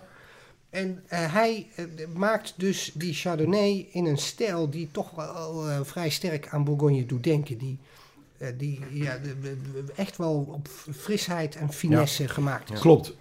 Hij ruikt een Ja. stuk eh, aromatischer dan die vorige. En ik vind ook wel dat, dat appelgroen. Ja, appelgroenig. appelgroenig, hè? Ja, is, is, is het heel gek als ik in eerste instantie denk bijna dat het, eh, dat het bijna, dat je bijna het stuivende van Sauvignon Ja. Blanc gaat. Ja, Ja, uit de Loire. Is zoiets. te gek? Eventjes dat hele... Nou moeten we het huis uitdenken. Nou, ik, ja, ik zit te, kijken waar ik jullie eh, kan ontmoeten. Eh, en ik denk dat je daarmee toch iets. eh, de licht vegetale toon Mhm. in de wijn bedoelt. Mhm. Er zit een, een zekere groene kruid Groenige, ja. kleur aan. Dat bedoel Ja. ik, ja. En, en Sauvignon Blanc heeft natuurlijk heel vaak vegetale Ja. tonen. ja. Dus ik kan me wel iets voorstellen bij die gedachte. God Ik vind hier, eh, eh, eh, moet ik zeggen, gelukkig, zeg ik dan maar zo, vind ik dat deze eh, toch echt wel ehm, eh, voldoende Chardonnay-kenmerken. Ja, ja, ja. En het aardige van deze wijn eh, is dat ehm, die hebben we vorig jaar nog ingestuurd voor perswijn. Ja. En die werd geselecteerd. Dus, eh, dus ook het perswijnpanel was onder de indruk eh, Ja. van deze Mm. Ja, hij, is, hij is echt top hoor. Maar, hij- Prachtige afdronk ook, zeg. ja, maar Heel, hij is, ehm, dat ronde heeft hij ja. wel weer van de, van de Chardonnay. Ja, ja. De- ik vind het een mooie combinatie. Zeg, en ehm, Joep, wat, wat kost dit dan ongeveer winkelverkoop? Dat zit in die pakket rond eh 10 euro of 11 euro, zoiets. Ik denk Ja. net even iets meer. Oh ja, maar dat is dan eigenlijk... Daar, daar, dat krijg je dus niet in Bourgogne voor die prijs. Precies, en dat is het, hè? deze kwaliteit met deze afdronk. Hè? Want, eh, je had het Ja. al over. ehm, Ja, oh, eh, zo mooi gelaagd. En, die, precies, die, die, die zit toch een zekere gelaagdheid in. Ja, Die je op dit prijsniveau in de Bourgogne gewoon niet meer kunt krijgen. Nee. En, ehm, en, en dat kan dus daar nog wel. Dus dit zijn echte huizen die bij ons in de lift zitten. Ja, Vorig jaar ik. eh, verkochten we beduidend meer Chardonnay van Cluver dan, eh, dan de jaren daarvoor. Omdat gewoon, ja, Bourgogne wordt steeds moeilijker. en mensen zien dit ook echt als een alternatief voor Bourgogne? Of, of, Ja. ja? Zeker, Zo ja, zo, zo verkoop ik het ook. Zo Ja, verkoop ja, het ook ja, echt. wou zeggen, Ja, ja. En hij heeft nog hogere wijnen ook eh, bij Cluver. Dus eh, dit is de, dan nog, eigenlijk nog het instapmodelletje. De Village Chardonnay noemen zij dit. Nou, dat is En, wel een mooie instapper. Ja, nee, dit, dit, is, dit zit al eh, geweldig goed in elkaar. Ja. Ehm, nou ja, welke druiven er uit eh, welke rassen er zijn in, eh in we dat hebben we onderhand wel besproken. hè. Het zijn er eigenlijk vier. Hè? Pinot Noir, Chardonnay zijn natuurlijk de belangrijkste. Gamay en dan nog een beetje Aligoté. Ja, laten we, eh, eh, eh, gezien de tijd kunnen we dat beter gewoon overslaan. Ja. Eh, Er zijn best interessante aligotés en er zijn zeker, Zeker, interessante ja. gamés. Hè, daar Ja. hebben we het net al over Ja, ja, gehad, de het Beaujolais. Maar gehad. Voor de tijd denk ik dat het beter is dat we ons even beperken. Wat, wat, jij heel tijd zegt, hè, en dat is ook daar is jouw liefde voor Bourgogne eigenlijk ontstaan, is dat terroir. Ehm, ja, hoe, hoe is het terroir eigenlijk in eh, Bourgogne? Waar, waar- hoe, hoe kenmerkt zich dat? Is dat overal hetzelfde of is dat heel verschillend? Of, eh, Nee, het, eh, het is, als je naar het klimaat gaat kijken, is het in Chablis natuurlijk aanzienlijk koeler dan in de Mâconnais, waar de, waar de onder ehm, de stuwing vanuit het Ronnedal al, de Ja. warmtestuwing al begint te komen in de zomer. Dus daar daar zit een duidelijk verschil eh, in. Hè? En, en de, de ligt daar dan een beetje tussen, letterlijk. En maar ook, ook eh, wat eh, klimaat betreft. Ehm, eh, en dan heb je de bodem, die, die eigenlijk in de Bourgogne altijd kalk bevat. Het is meestal een kalkhoudende kleibodem of wat mergelachtig. Maar eh, eh, altijd, al- altijd kalk. En ehm, ja, dat wordt gezien als een pre, zeker bij Chardonnay. Ook wel bij Pinot Noir, maar misschien in iets mindere mate. Hm. Dus eh, dat zijn de belangrijkste. En eh, daarnaast heb je natuurlijk de kort, die eh, ervoor zorgt dat de instraling van de zon eh, perfect is. Die wijngaarden liggen Ja. vaak op het oosten. Oosten, ja. Dus die pakken d'Or, hè, daar komt het toch vandaan? De- door- Ja, de, de, de, richting Côte d'Or, het- ja. Dus allemaal verschillende wijngebiedjes. En het verschilt ook vaak per, ehm, wat je net zegt, per plotje, per stuk. Daar, daar kan echt verschil in zitten. Ja, zeker. En zeker bij Pinot Noir eh, proef je dat eh, onmiddellijk terug. Bij Ja. Chardonnay ook wel. Eh, wel. Wel duidelijke verschillen, maar bij Pinot Noir is dat nog makkelijker. Die, die, die pikt het terroir helemaal sterk op. Ja. Waarom ehm, is Bourgogne zo populair? Waar, en waarom is het zo goed? En eh, wa- wa- wa- waar komt het vandaan? Nou ja, voor, eh, eh, als ik eerst eens voor mezelf spreek. ehm, de- ik heb ehm, wijnen gehad eh, waar, van Pinot Noir gemaakt. Sorry. Uit de Bourgogne, waarbij ik de tranen in mijn ogen kreeg van de kwaliteit van de wijn. Ja. Mhm. Ja. Dus ehm, dat heb ik eigenlijk zelden bij andere wijnen en andere gebieden. Neem even een slokje, Ja, neem een even slokje water. water. Of nog een slokje wijn. ja, nou ja, dat kan ik me goed voorstellen. Dat je gewoon bijna geëmotioneerd raakt van, eh, van, van de kwaliteit van, eh, van de wijn. Maar Dus ja, Pinot Noir is het summum van wijn eh, Ja, uit dat vind ik ook hoor. ja, Ja. Alleen ja, het is kostbaar. ja. Ehm, dus dat maakt het zo moeilijk. Maar, maar het feit dat Pinot Noir zich ook zo sterk naar dat terroir richt... en dus die verschillen zo weergeeft... het is zo leuk om van één producent uit de kolonie... een paar eh, premier crus naast elkaar te proeven. Het is natuurlijk bijna niet te betalen, dus je Nee. moet met een groepje doen. Maar, ehm, maar dan kun je het doen. En dan, en dan is het zo leuk om van één producent... dezelfde manier van werken... drie of vier premier crus naast elkaar. Ja. Het is fabelachtig om Ja. die verschillen te proeven. ja, ja, ja, ja. Maar, Hey, en dan- maar- en dan- echt mooi. Ja. Prachtig, ja. Ja. Maar, eh, maar wereldwijd gezien, zeg maar ook. En als je kijkt ook naar, naar, naar de handel en dat soort zaken. Wat, wat, wat is toch die aantrekkingskracht van de Bourgogne? Nou ja, toch, toch dat terroir. En, Ja. en die kwaliteit. En, en het is natuurlijk ook, weet je, Pinot Noir is instant lekker. Ehm, in feite kun je natuurlijk in een, een eh, grote jaargang Le Chambertin zie je niet onmiddellijk gaan drinken. Maar het kan wel. Je kunt bijna alles onmiddellijk drinken van Pinot Noir. Terwijl, ja, die serieuze mensen uit de Bordeaux, die, die, die, dan moet je Dan dus je tien 10, jaar 12 wachten, hè? jaar op die wijn gaan zitten wachten. Ja. Ja. dat is toch een beetje zonde. Ik, eh, ik heb ze dan vaak al lang op. Eh, en dat kan Ja. in Bourgogne een stuk makkelijker. Ja. Die, die, in, iedere, in iedere levensfase is Bourgogne interessant. Ja. Nou ja, dat, ja, nou je het zo zegt, ja. Ik, vind, ik, ben, ik hoor wel een soort van ondertoontje zo richting eh, de Bordeaux. Daar, Ach ja, daar heb je niet nee, veel mee met Bordeaux? Nou ja, er worden fantastische wijnen gemaakt in de Bordeaux. Maar het, de Bordeaux wordt natuurlijk in de top steeds meer gedomineerd door geld. En dat, dat vind ik jammer. Nee, dat is in Bourgogne namelijk niet zo. Langzamerhand, eh, en daar had ik het dus straks over. Ja, begint dat wel te komen. Ja, maar vroeger was wel Bourgogne echt nog eh, het Bourgogne van, van de wijnboeren. Hè? Het was boers, het eten ook. Het, is allemaal, het zijn leuke mensen. Ik vind het geweldig om in de Ja. kelder te staan met iemand waarvan ik zie dat zijn nagels helemaal vies zijn. En waarvan ik weet dat hele dag eigenlijk verder in de wijngaard heeft Ja, gestaan. ja, en dat eh, zie je in. Bordeaux wat minder. Daar word je vaak eh, ont, ont- Kastelen, ontvangen hè? door iemand eh, Ja. op, op het kasteel in Lovers. En dan krijg je ook alleen de kelder te zien. En daar wordt dan zeer gewichtig over gedaan. Terwijl ik liever wijngaarden zie. Ja. Dus Ja. ik ga liever met een Bourgogneboer op, met zijn laarzen eh, naar buiten toe. En, eh, en Ja. daar kijken. En Bourgognes zijn dus eerder op dronk. Eh, ja, het zijn er meer levensfases te drinken. Ja. Dat is daar. Ja. Maar het is nog steeds niet echt een antwoord op mijn vraag. Waarom dan wereldwijd eh Bourgogne zo... Ja, ik denk dat het door veel mensen lekker gevonden wordt. Het terroir is beroemd overal. Ja. Hè. De- Daar zijn natuurlijk Ook de monniken status, mee begonnen. Hè. De monniken Ja. hebben Ja. het over heel Europa al verspreid. Dus rond 1400 was Bourgogne overal al bekend. Ja, Dat is, dat is ongekend, hè? ja. Eh, overigens Bordeaux ook wel in sommige gebieden, maar, maar Bourgogne zeker Ja, maar ook. die werd ook aangelengd vroeger, hè? In- Ja, Zeker ook in dat. die tijd. Dus en dat had het Bourgogne niet. Nou, de Bourgogne is eh Ook Hermitage toch, soms. ja, soms uit, uit de dus- wel. Ja, ja, ja. precies. Ja, Dat- ja, ja. laten we het daar maar niet te veel over hebben, maar over die tijden. Maar goed, tegenwoordig kun je dat wat meer vertrouwen. Maar, ehm, maar de, de- je, je moet het een beetje zo zien, de, de vraag naar Bourgogne is net zo groot, naar Rode Bourgogne is net zo groot als naar Bordeaux. Alleen er wordt vijf keer minder gemaakt. Ja. En dat betekent Ja. dus dat het allemaal kostbaar is. Iedereen wil het hebben. En het is, het is een soort... En, dat, en dat, dat, dat is dus ook het feit, eh, we hebben het daar ook in het voorgesprek over gehad, het feit dat dus ook vooral uit het oosten, China, Japan, die wijnen wil kopen, dat drijft de prijs omhoog. Maar jij zei nog iets anders interessants, het, het probleem is veel breder. Eh, het heeft ook te maken met belastingen en dat soort zaken wat de prijs omhoog drijft. Ja, nou ja, weet je, wat, wat, wat ik eigenlijk zie is dat vooral een probleem is dat heel veel mensen die heel veel geld hebben hun kelders willen, per se willen vullen met bepaalde wijnen. En dan maakt geld niet meer uit. Nee. Geld speelt geen rol. En, en dat is een probleem voor de liefhebbers.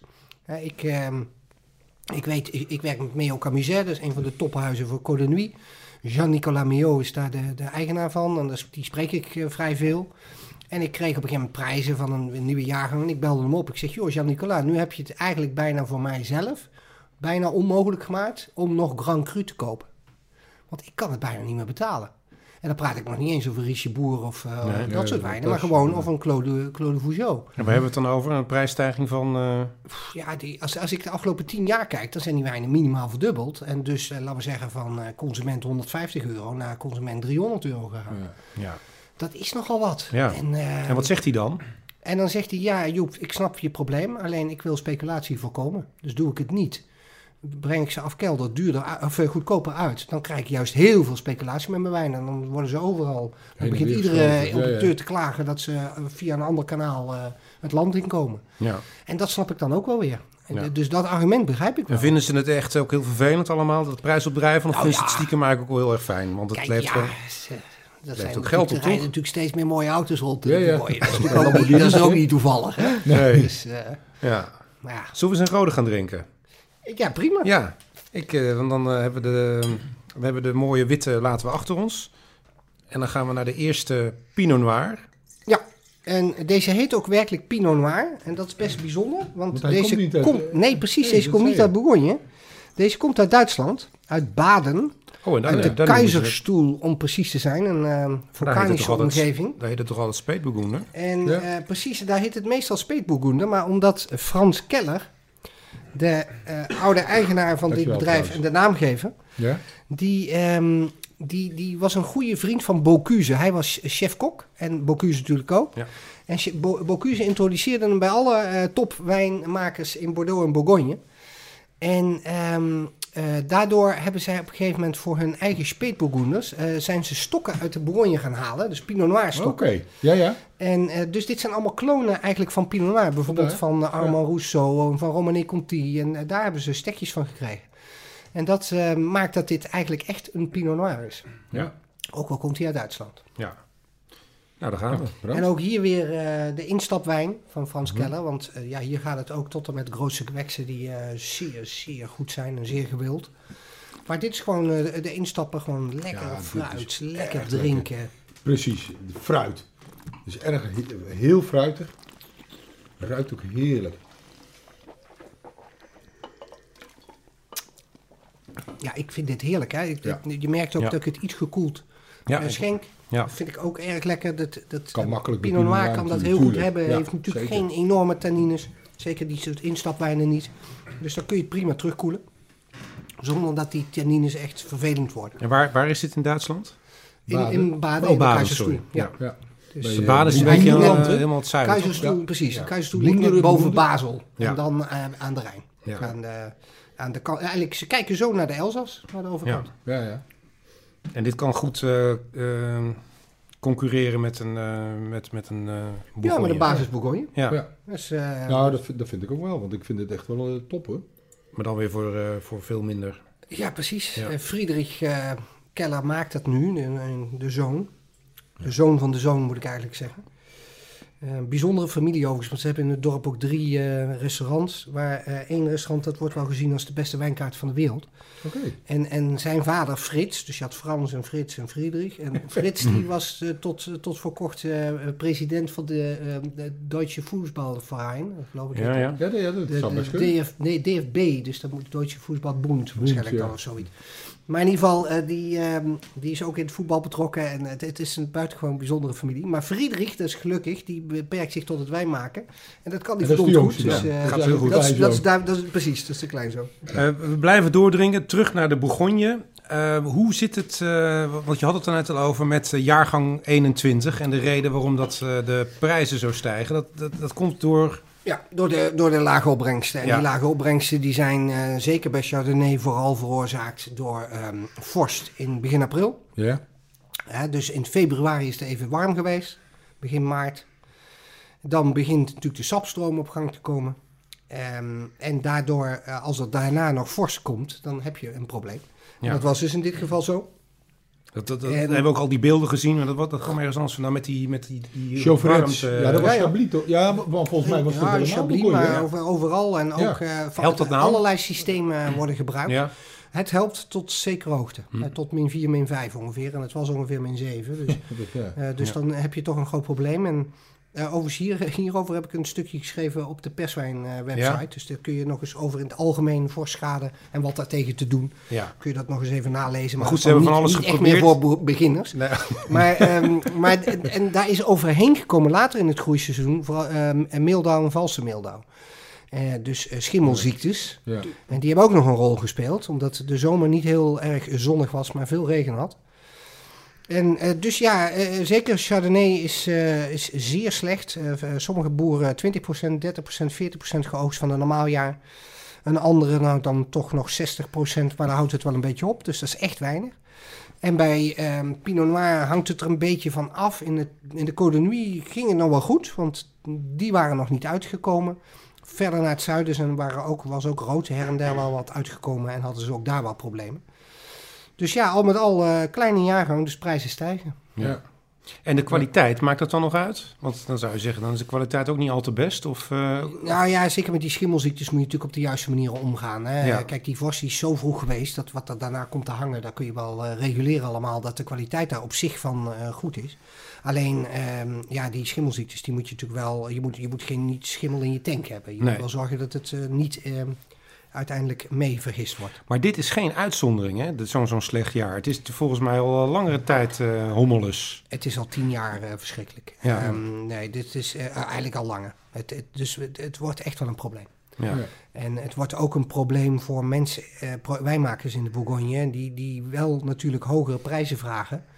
Maar die prijsstijgingen die compenseren die eh, volumedaling niet. En je hebt wel al je kosten ieder jaar weer. En, eh, En het dat houdt ook een keer op met die prijsstijging. Precies. Ja. Ja, je kan niet door blijven gaan natuurlijk. Dus, eh, Dan dus het niemand is- het meer. Nee, dus iedereen houdt eh, met angst eh, nu de komende paar Dus ze rijden wel in die mooie nieuwe auto's, maar ze zitten wel een beetje met tranen in hun ogen. Of, eh, Ja, nou ja, het, het is wel even afwachten. Het, het, het- 21 was echt wel slikken. En, en eh 22 moet echt goed worden. Eh, want anders zijn er, gaan er heel veel boeren gaan echt problemen krijgen. ja, dan kunnen ze het gewoon niet Ja. meer opbrengen, omdat ja, de, de, de, Omdat die kosten doorlopen. de kosten lopen door. Ja.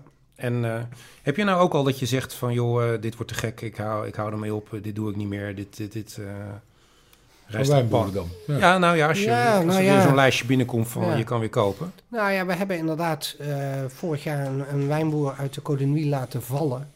Niet omdat zijn wijnen niet goed zijn, maar omdat de prijskwaliteit te ver uit de pas begon te lopen. Ja. En eh, ja, dat konden we gewoon niet meer eh, verkopen. Ja, zo simpel is het ook natuurlijk. Dus op een gegeven moment houdt het inderdaad wel een keer op. Ja. Ja. Nou, genoeg over het eh, vervelende onderdeel. Ja. Even iets leuks. Bourgogne. Is het leuk? Je, je zei het al, van eigenlijk moet je dus met je vrouw naar Beaujolais gaan. Maar eh Bourgogne als streek. Ik ben een eh, beginnend wijndrinker en ik ben daar in de buurt en ik wil naar Bourgogne toe. Is dat leuk? Ja, natuurlijk. En waar moet je dan naartoe? Ja, je moet gewoon eh, de, de, de route nationaal gaan rijden. Dus ehm, van noord naar zuid. Dus je gaat bij Dijon de snelweg af en je rijdt gewoon eh, dwars door die wijngaarden. De Je kunt zelfs Ja. de D precies. En je, je, sommige stukken kom je dan echt letterlijk langs de Grand Cru wijngaarden. En je rijdt van het ene beroemde dorp naar het andere beroemde Ja, dorp. ja. Je komt er overigens door, achter dat in die dorpen verder helemaal niks te doen is. Er is Nee. niks wat... eh, Het zijn hele chique namen, hele dure wijnen, maar het zijn, zijn dorp- slaapdorpjes. Dus bijna slaapdorpen, dus. Maar goed, eh, maar Boon is wel heel leuk. Dijon is trouwens zelf ook een Ja, leuke twee stad. leuke steden. Ja, Ja, ja. eh, maar Boon is ook echt wel een leuke stad. Eh Chalon-sur-Saône, iets zuidelijker, is ook een leuke stad. Ehm, ehm, je kunt prima eten in de Bourgogne. Niet te duur, eh, overal nog wel. Mhm. Dus dat lukt ook wel. eh, met allemaal goede wijnlijsten. Dus ook zeer de moeite waard. En de mensen in Bourgogne zijn gemiddeld genomen behoorlijk aardig. Natuurlijk is er zo... Ja, ik, zeg het maar even zo, want over, over Fransen in het algemeen Ja, ja, wordt ja, ja. natuurlijk genoeg gezegd. Ja, Eh, en- er zijn zoveel toeristen in Bourgogne dat sommige mensen in de Bourgogne ook niet meer zo aardig zijn tegen toeristen. Dus ik, moet Ja. er een, ik hou het slagen om de arm, zoals Ja. je hoort. ja. Maar in, in de grond zijn de meeste wijnboeren in de Bourgogne zijn echt aardige mensen. En, ehm, en het zijn gewoon mensen die, die hun terroir lief hebben, die met, met hun hart en ziel. Maar kan je er nog aanbellen? Kan je er nog langs rijden en zeggen van ding dong, hier ben ik, eh, joh. eh, Moeilijker en moeilijker. ja? Ik, eh, ik, ik, eh, als ik bij Meo Camisère bijvoorbeeld zelf nog langs wil, dan word ik al in een groep gestopt. De laatste keer in november was ik er nog weer even. En dan ben jij Ja, gewoon ik tien van de man. grootste... Ja, dan ben ik. eh, Ja. Dus dan, zijn dat op dat moment 10 mensen en hij krijgt ongeveer 30.000 aanvragen per jaar. En ja, daar, daar honoreert hij er duizend van of zo. Ja, ja dat, dat snap ik dan ook wel weer. Je moet wel, hij moet dan ook wel keuzes maken. Ja, ze dus- hebben geen wijn, hè, dus het heeft ook geen zin om aan wijntoerisme te gaan doen. Hè? Want in andere gebieden zie je natuurlijk dat ze dan Ja. eh, prachtige eh, ontvangstruimtes en zo, eh, proeverijruimtes. Maar ze hebben geen wijn. Maar wat dus moet ik dan doen als ik daar dus... Hè, nou, je hebt in ieder geval gezegd, het is leuk om er rond te rijden. Je kan er lekker eten. Je kan er waarschijnlijk ook goed slapen. Maar je wilt toch wat wijnen eh, gaan proeven. Ja, Gewoon nou, dan maar in de restaurants of in de wijnboot? Sowieso in, eh, in de restaurants zou ik dat doen. En wat, wat krijg je dan geserveerd? Nou, ik denk wat je wijn. Ja, nee, dat snap ik. Maar, maar ik bedoel met de prijs. Want, want kijk, Nee, ja. zijn ze niet te betalen. Ja. Krijg je daar nog redelijk goede kwaliteit? Zo bedoel- het, het, het werkt natuurlijk toch wel een beetje zo dat eh, in de Bourgogne zelf je eh, nog relatief goedkoop kunt kopen. Eh, ehm, eh, in restaurants. Dat, dat is over het algemeen nog wel te doen. Ehm, dus dat gaat wel. Ehm, eh, ja, winkels, daar kun je ook kopen. Ja. Maar eh, laat ik dan één, één gouden regeltje daarvoor opgeven. En dat is ga niet op de grote eh, markt van Boon in die winkels kopen. Nee? Daar, daar zitten over het algemeen natuurlijk niet de beste koopjes. Nee. Hè, eh, maar ja, je- sommige dorpen hebben een eigen caveau. Eh, dat zijn vaak eh, dorpen waar je goed kunt kopen. De caveau van Pommard, de caveau van Chassagne bijvoorbeeld zijn, zijn redelijk goed. En daar kun je prima wijnen kopen. Dan heb je ook nog wat wijnbarretjes of zo waar je een beetje kan proeven? En doen ze ja, dat zeker. daar Dat ook? bestaat ook wel. Eh Ja. Boon heeft diverse wijnbarren waar je ook soms kunt kopen. Toch heb je overigens nog wel chateaus waar je wel, of ja, dat heet dan geen chateaus of Nee. domeinen. Ja, ik was dan, Klima. ik ben dan in Meursault geweest, Chateau Meursault. Ja, Klo. ja, En da- daar kan je, maar dat is ook heel commercieel hè, met een rondleiding, maar Nou wel ja, geweldig. ja. Mooie Nou, kelder. Is ook leuk. en, eh, ja. hetzelfde geldt voor bijvoorbeeld eh, wat vroeger heette Château de Santenay. Hè, want ze mogen allemaal niet Oh, de appellatie. Nee, nee, Die nee, naam dat is nieuw, hè? Ja. Dus Ja, dat heet nu Château Philippe le Hardy, dus die Philips de Stoute van Ja. dat decreet. hebben allemaal nieuwe Want die namen. was ooit daar de eigenaar van. Maar, eh, maar die hebben inderdaad een nieuwe naam. Dus Château de Meursault bestaat in die vorm ook niet meer. Hoe heet dat dan? Ehm, ja, dat weet ik eerlijk Oh. gezegd. Nee, ik heb het gelezen, Oh. maar ik ben het ook kwijt. Maar het is inderdaad En, een andere naam gekregen. Morachet moest ook worden omge- omgenaamd. Maar die grote jongens, die, daar kan je dan nog wel... Maar eh, s- bij sommigen kun je wel binnen, maar dat, dat ja. het, eh, eh, en sommigen zijn daar ook best, best goed van hoor. Dan kun je best prima wijnen kopen. Dus Ja. eh, zeker kun je proberen. Ja. Eh, Joep, zullen we aan de laatste ehm, wijn van, eh, van eh, deze podcast eh, beginnen? En dan gaan we ook eh, langzaam naar de afronding toe, denk ik. Eh, we hebben nog wel wat eh, kleine dingetjes eh, te bespreken. Eh, over, ehm, eh, over de Bourgogne, bijvoorbeeld waar het eh, nog naartoe gaat met de Bourgogne. Ben ik wel benieuwd naar. Waar Maar- het naartoe gaat. Ja. Ja, door die, al die klimaatveranderingen. Maar eerst even deze wijn. Want hij... ehm, Ah, eerst deze wijn. Dit Ja. is een eh, Pinot Noir, maar dan uit ehm, Chili. Oh, ja. Eh, Er van, wordt veel eh Pinot Noir verbouwd. ja, van het bedrijf Volcanes. En het aardige van Volcanes is dat ze ehm, allemaal vulkanische bodems uitzoeken voor hun wijn. En eh, we hadden net eigenlijk een Pinot Noir van vulkanische bodem uit, eh, uit de uh, uit Baden. Maar dit is dus ook een ehm, Pinot Noir van vulkanische bodem. Mhm. Maar dan uit Chili.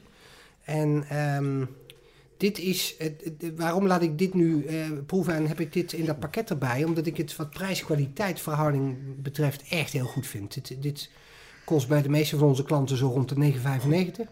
Dus nog onder een Top. tientje, wat voor Pinot Noir sowieso eh, een redelijke prijs is. Ja. En, maar dit zit gewoon ook echt netjes in elkaar. Jawel. Gewoon eh, netjes Ja. gemaakt. Het is goed gemaakt. En het Ja. is echt, echt le- lekker drinken dit. Dat vind ik ook, ja. ik heb hem nog niet eens gewoon. Hij ruikt in ieder geval... ehm, Helemaal in balans. Alle, alles, weet je, je hebt wel eens van die wijnen die hij kloppen krachtiger dan die vorige. Zuurtje in, maar ook dat fruit, maar niet te overheersend fruitig. Licht. Ja, wat je hier merkt is natuurlijk dat ehm, de warmte. Dus Mhm. dit is allemaal wat voller. Mhm, mhm. Ehm, wat dikker, Ja, wat voller. maar, ehm, maar toch heeft het goede zuur. Ja. En, ehm, ja, dit, de- en, en dit heeft toch ook wel klein rood fruit nog steeds. Wat ik vind dat Pinot Noir zou moeten hebben. hè. Niet Klein rood dat, fruit, eh, dat zijn dan aardbeidjes. ja, eh, precies. bessen, Framboosjes, framboosjes, eh, dat, ja. die, Ja. die kant op in plaats van heel veel Moet het altijd en- hebben, en, ook eh, bij die zwarte bes en zo. Hè? Ja. Dus eh, zoals eh, Merlot en Cabernet Ja. en Syrah Ja. gaan allemaal een zwarte bes. Ja, de kasses. Ja. En eh, precies, en dit heeft veel meer dat, dat, dat frisse Ja. eh, Dat rode heeft deze fruit. zeker, ja. En welke streek komt deze vandaan uit Chili? Eh, weet je dat toevallig? Ja, die fles. Moet ik even Ah, gaan kijken of de fles is. Die Mike. Povalo of zo. Of, ja, maar ja, er er niet zoveel. exact. Ja, het zal er wel op staan, maar ik, ik weet het niet uit mijn hoofd namelijk. Nou, anders dan eh, zetten we het eh, op de site. Ik weet niet eens waar. Casa, Casablanca? Casablanca. Ja, dat is een, Casablanca. dat is een streek. Maar Dan moet ik dan ook nog mijn bril bij Ja, opzetten. nou, eh, Ja, nee, we, we geloven het wel. Ja. Chili. Ja. Chili. Casablanca Valley. Casablanca. Maar het is inderdaad een mooie... Ik vind het ontzettend leuk om, eh, om eh, vier alternatieven te, te proeven. Zou je zoiets soortgelijks... Jij zegt, die kan je echt vergelijken met... eh, eigenlijk Nou, niet, het, toch? het is wel? iets rijker. Ja, Het is iets rijker, maar, ehm, maar toch, het, het Ja. is wel goed gemaakt. En je kunt wel, eh, in de zomer kun je dit ook prima terugkoelen. De tannines zijn heel netjes, Ja. heel eh, gepolijst. Ehm, kun je het prima terugkoelen en dan kun je het wel degelijk als alternatief voor Pinot Noir drinken. eh, Ja. Uit de Bourgogne, absoluut. Ja. Terug naar de Bourgogne dan maar. Ehm, tot slot, Joep. Ja, we zijn daar natuurlijk in vogelvluchten doorheen gegaan. Je hebt er een, je hebt een jaar op gestudeerd. En wij doen het dan in een podcast van anderhalf uur. Ehm, ja, je, je zei het al, de afgelopen tien jaar waren moeilijke jaren. Eh, die prijs is een probleem. Eh, we drinken hier alternatieven. Ja, komt het nog goed met de Bourgogne? Ja, maar eh, gelukkig wel. Het, eh, het gaat eh, nog steeds behoorlijk goed in de Bourgogne. Ehm, we- we- 21 is echt een drama en 20 was al geen rijkdom. Dus dat is wel een serieus probleem. Veel slechter kan het niet gaan eigenlijk. Maar precies, laten we, laten we fingers crossed houden Ja. dat, eh, dat 2022 een goede jaargang wordt. En, en ja, daar is in de Bourgogne natuurlijk heel veel te genieten. Dat is niet Ja. van niks. Hè? Precies. En ehm, eh, er zijn uitstekende Chardonnays en ook nog steeds het de Maconnais of de Chardonnay toch relatief betaalbaar. Er zijn nog steeds instap Pinot Noirs die voor mensen redelijk betaalbaar zijn. Ehm, Rond de 15 ik, euro eh, moet, je, moet dat toch wel lukken. ehm, eh, wat was het ook weer bij de restaurants van Alain Caron? Ik weet niet of je die kent, een Fransman in Nederland.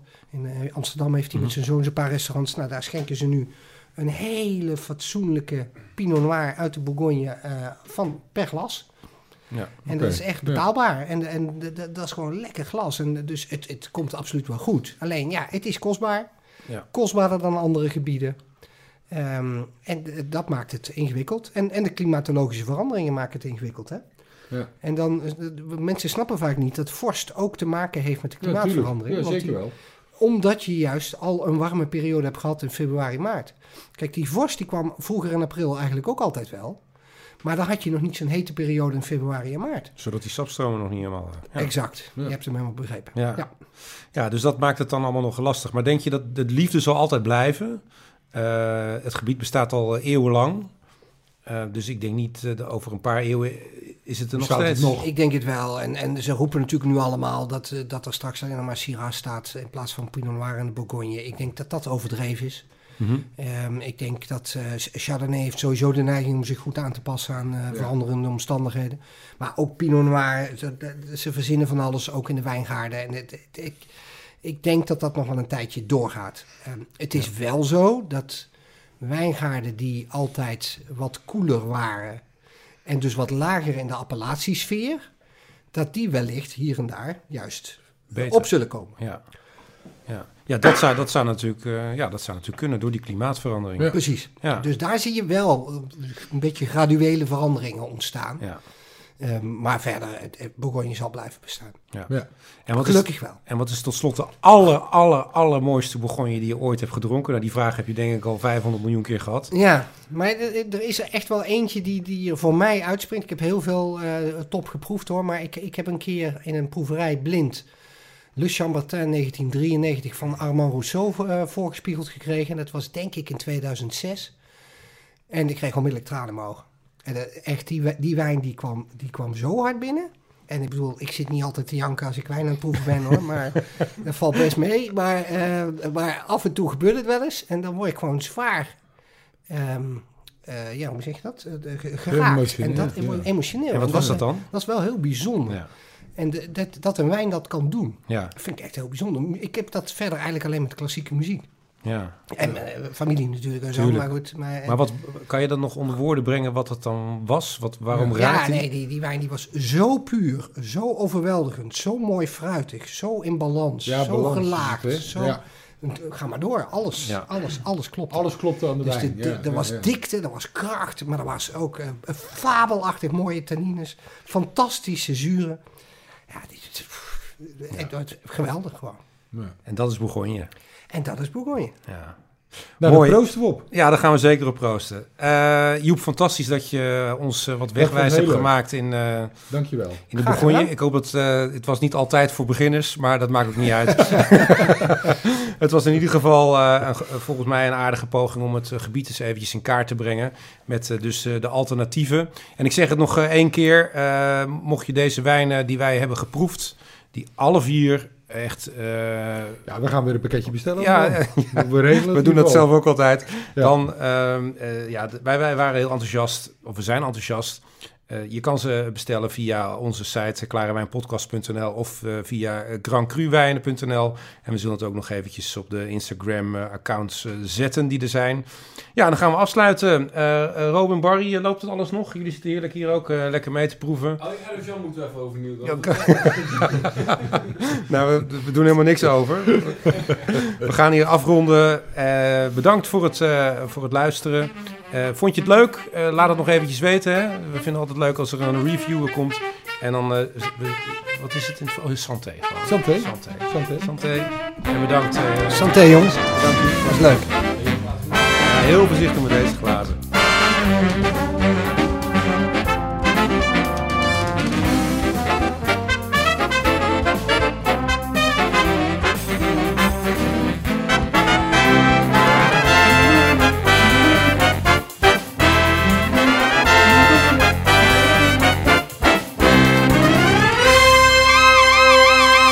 Dit was de Klare Wijn Podcast. Wil je meer weten of de wijnen bestellen?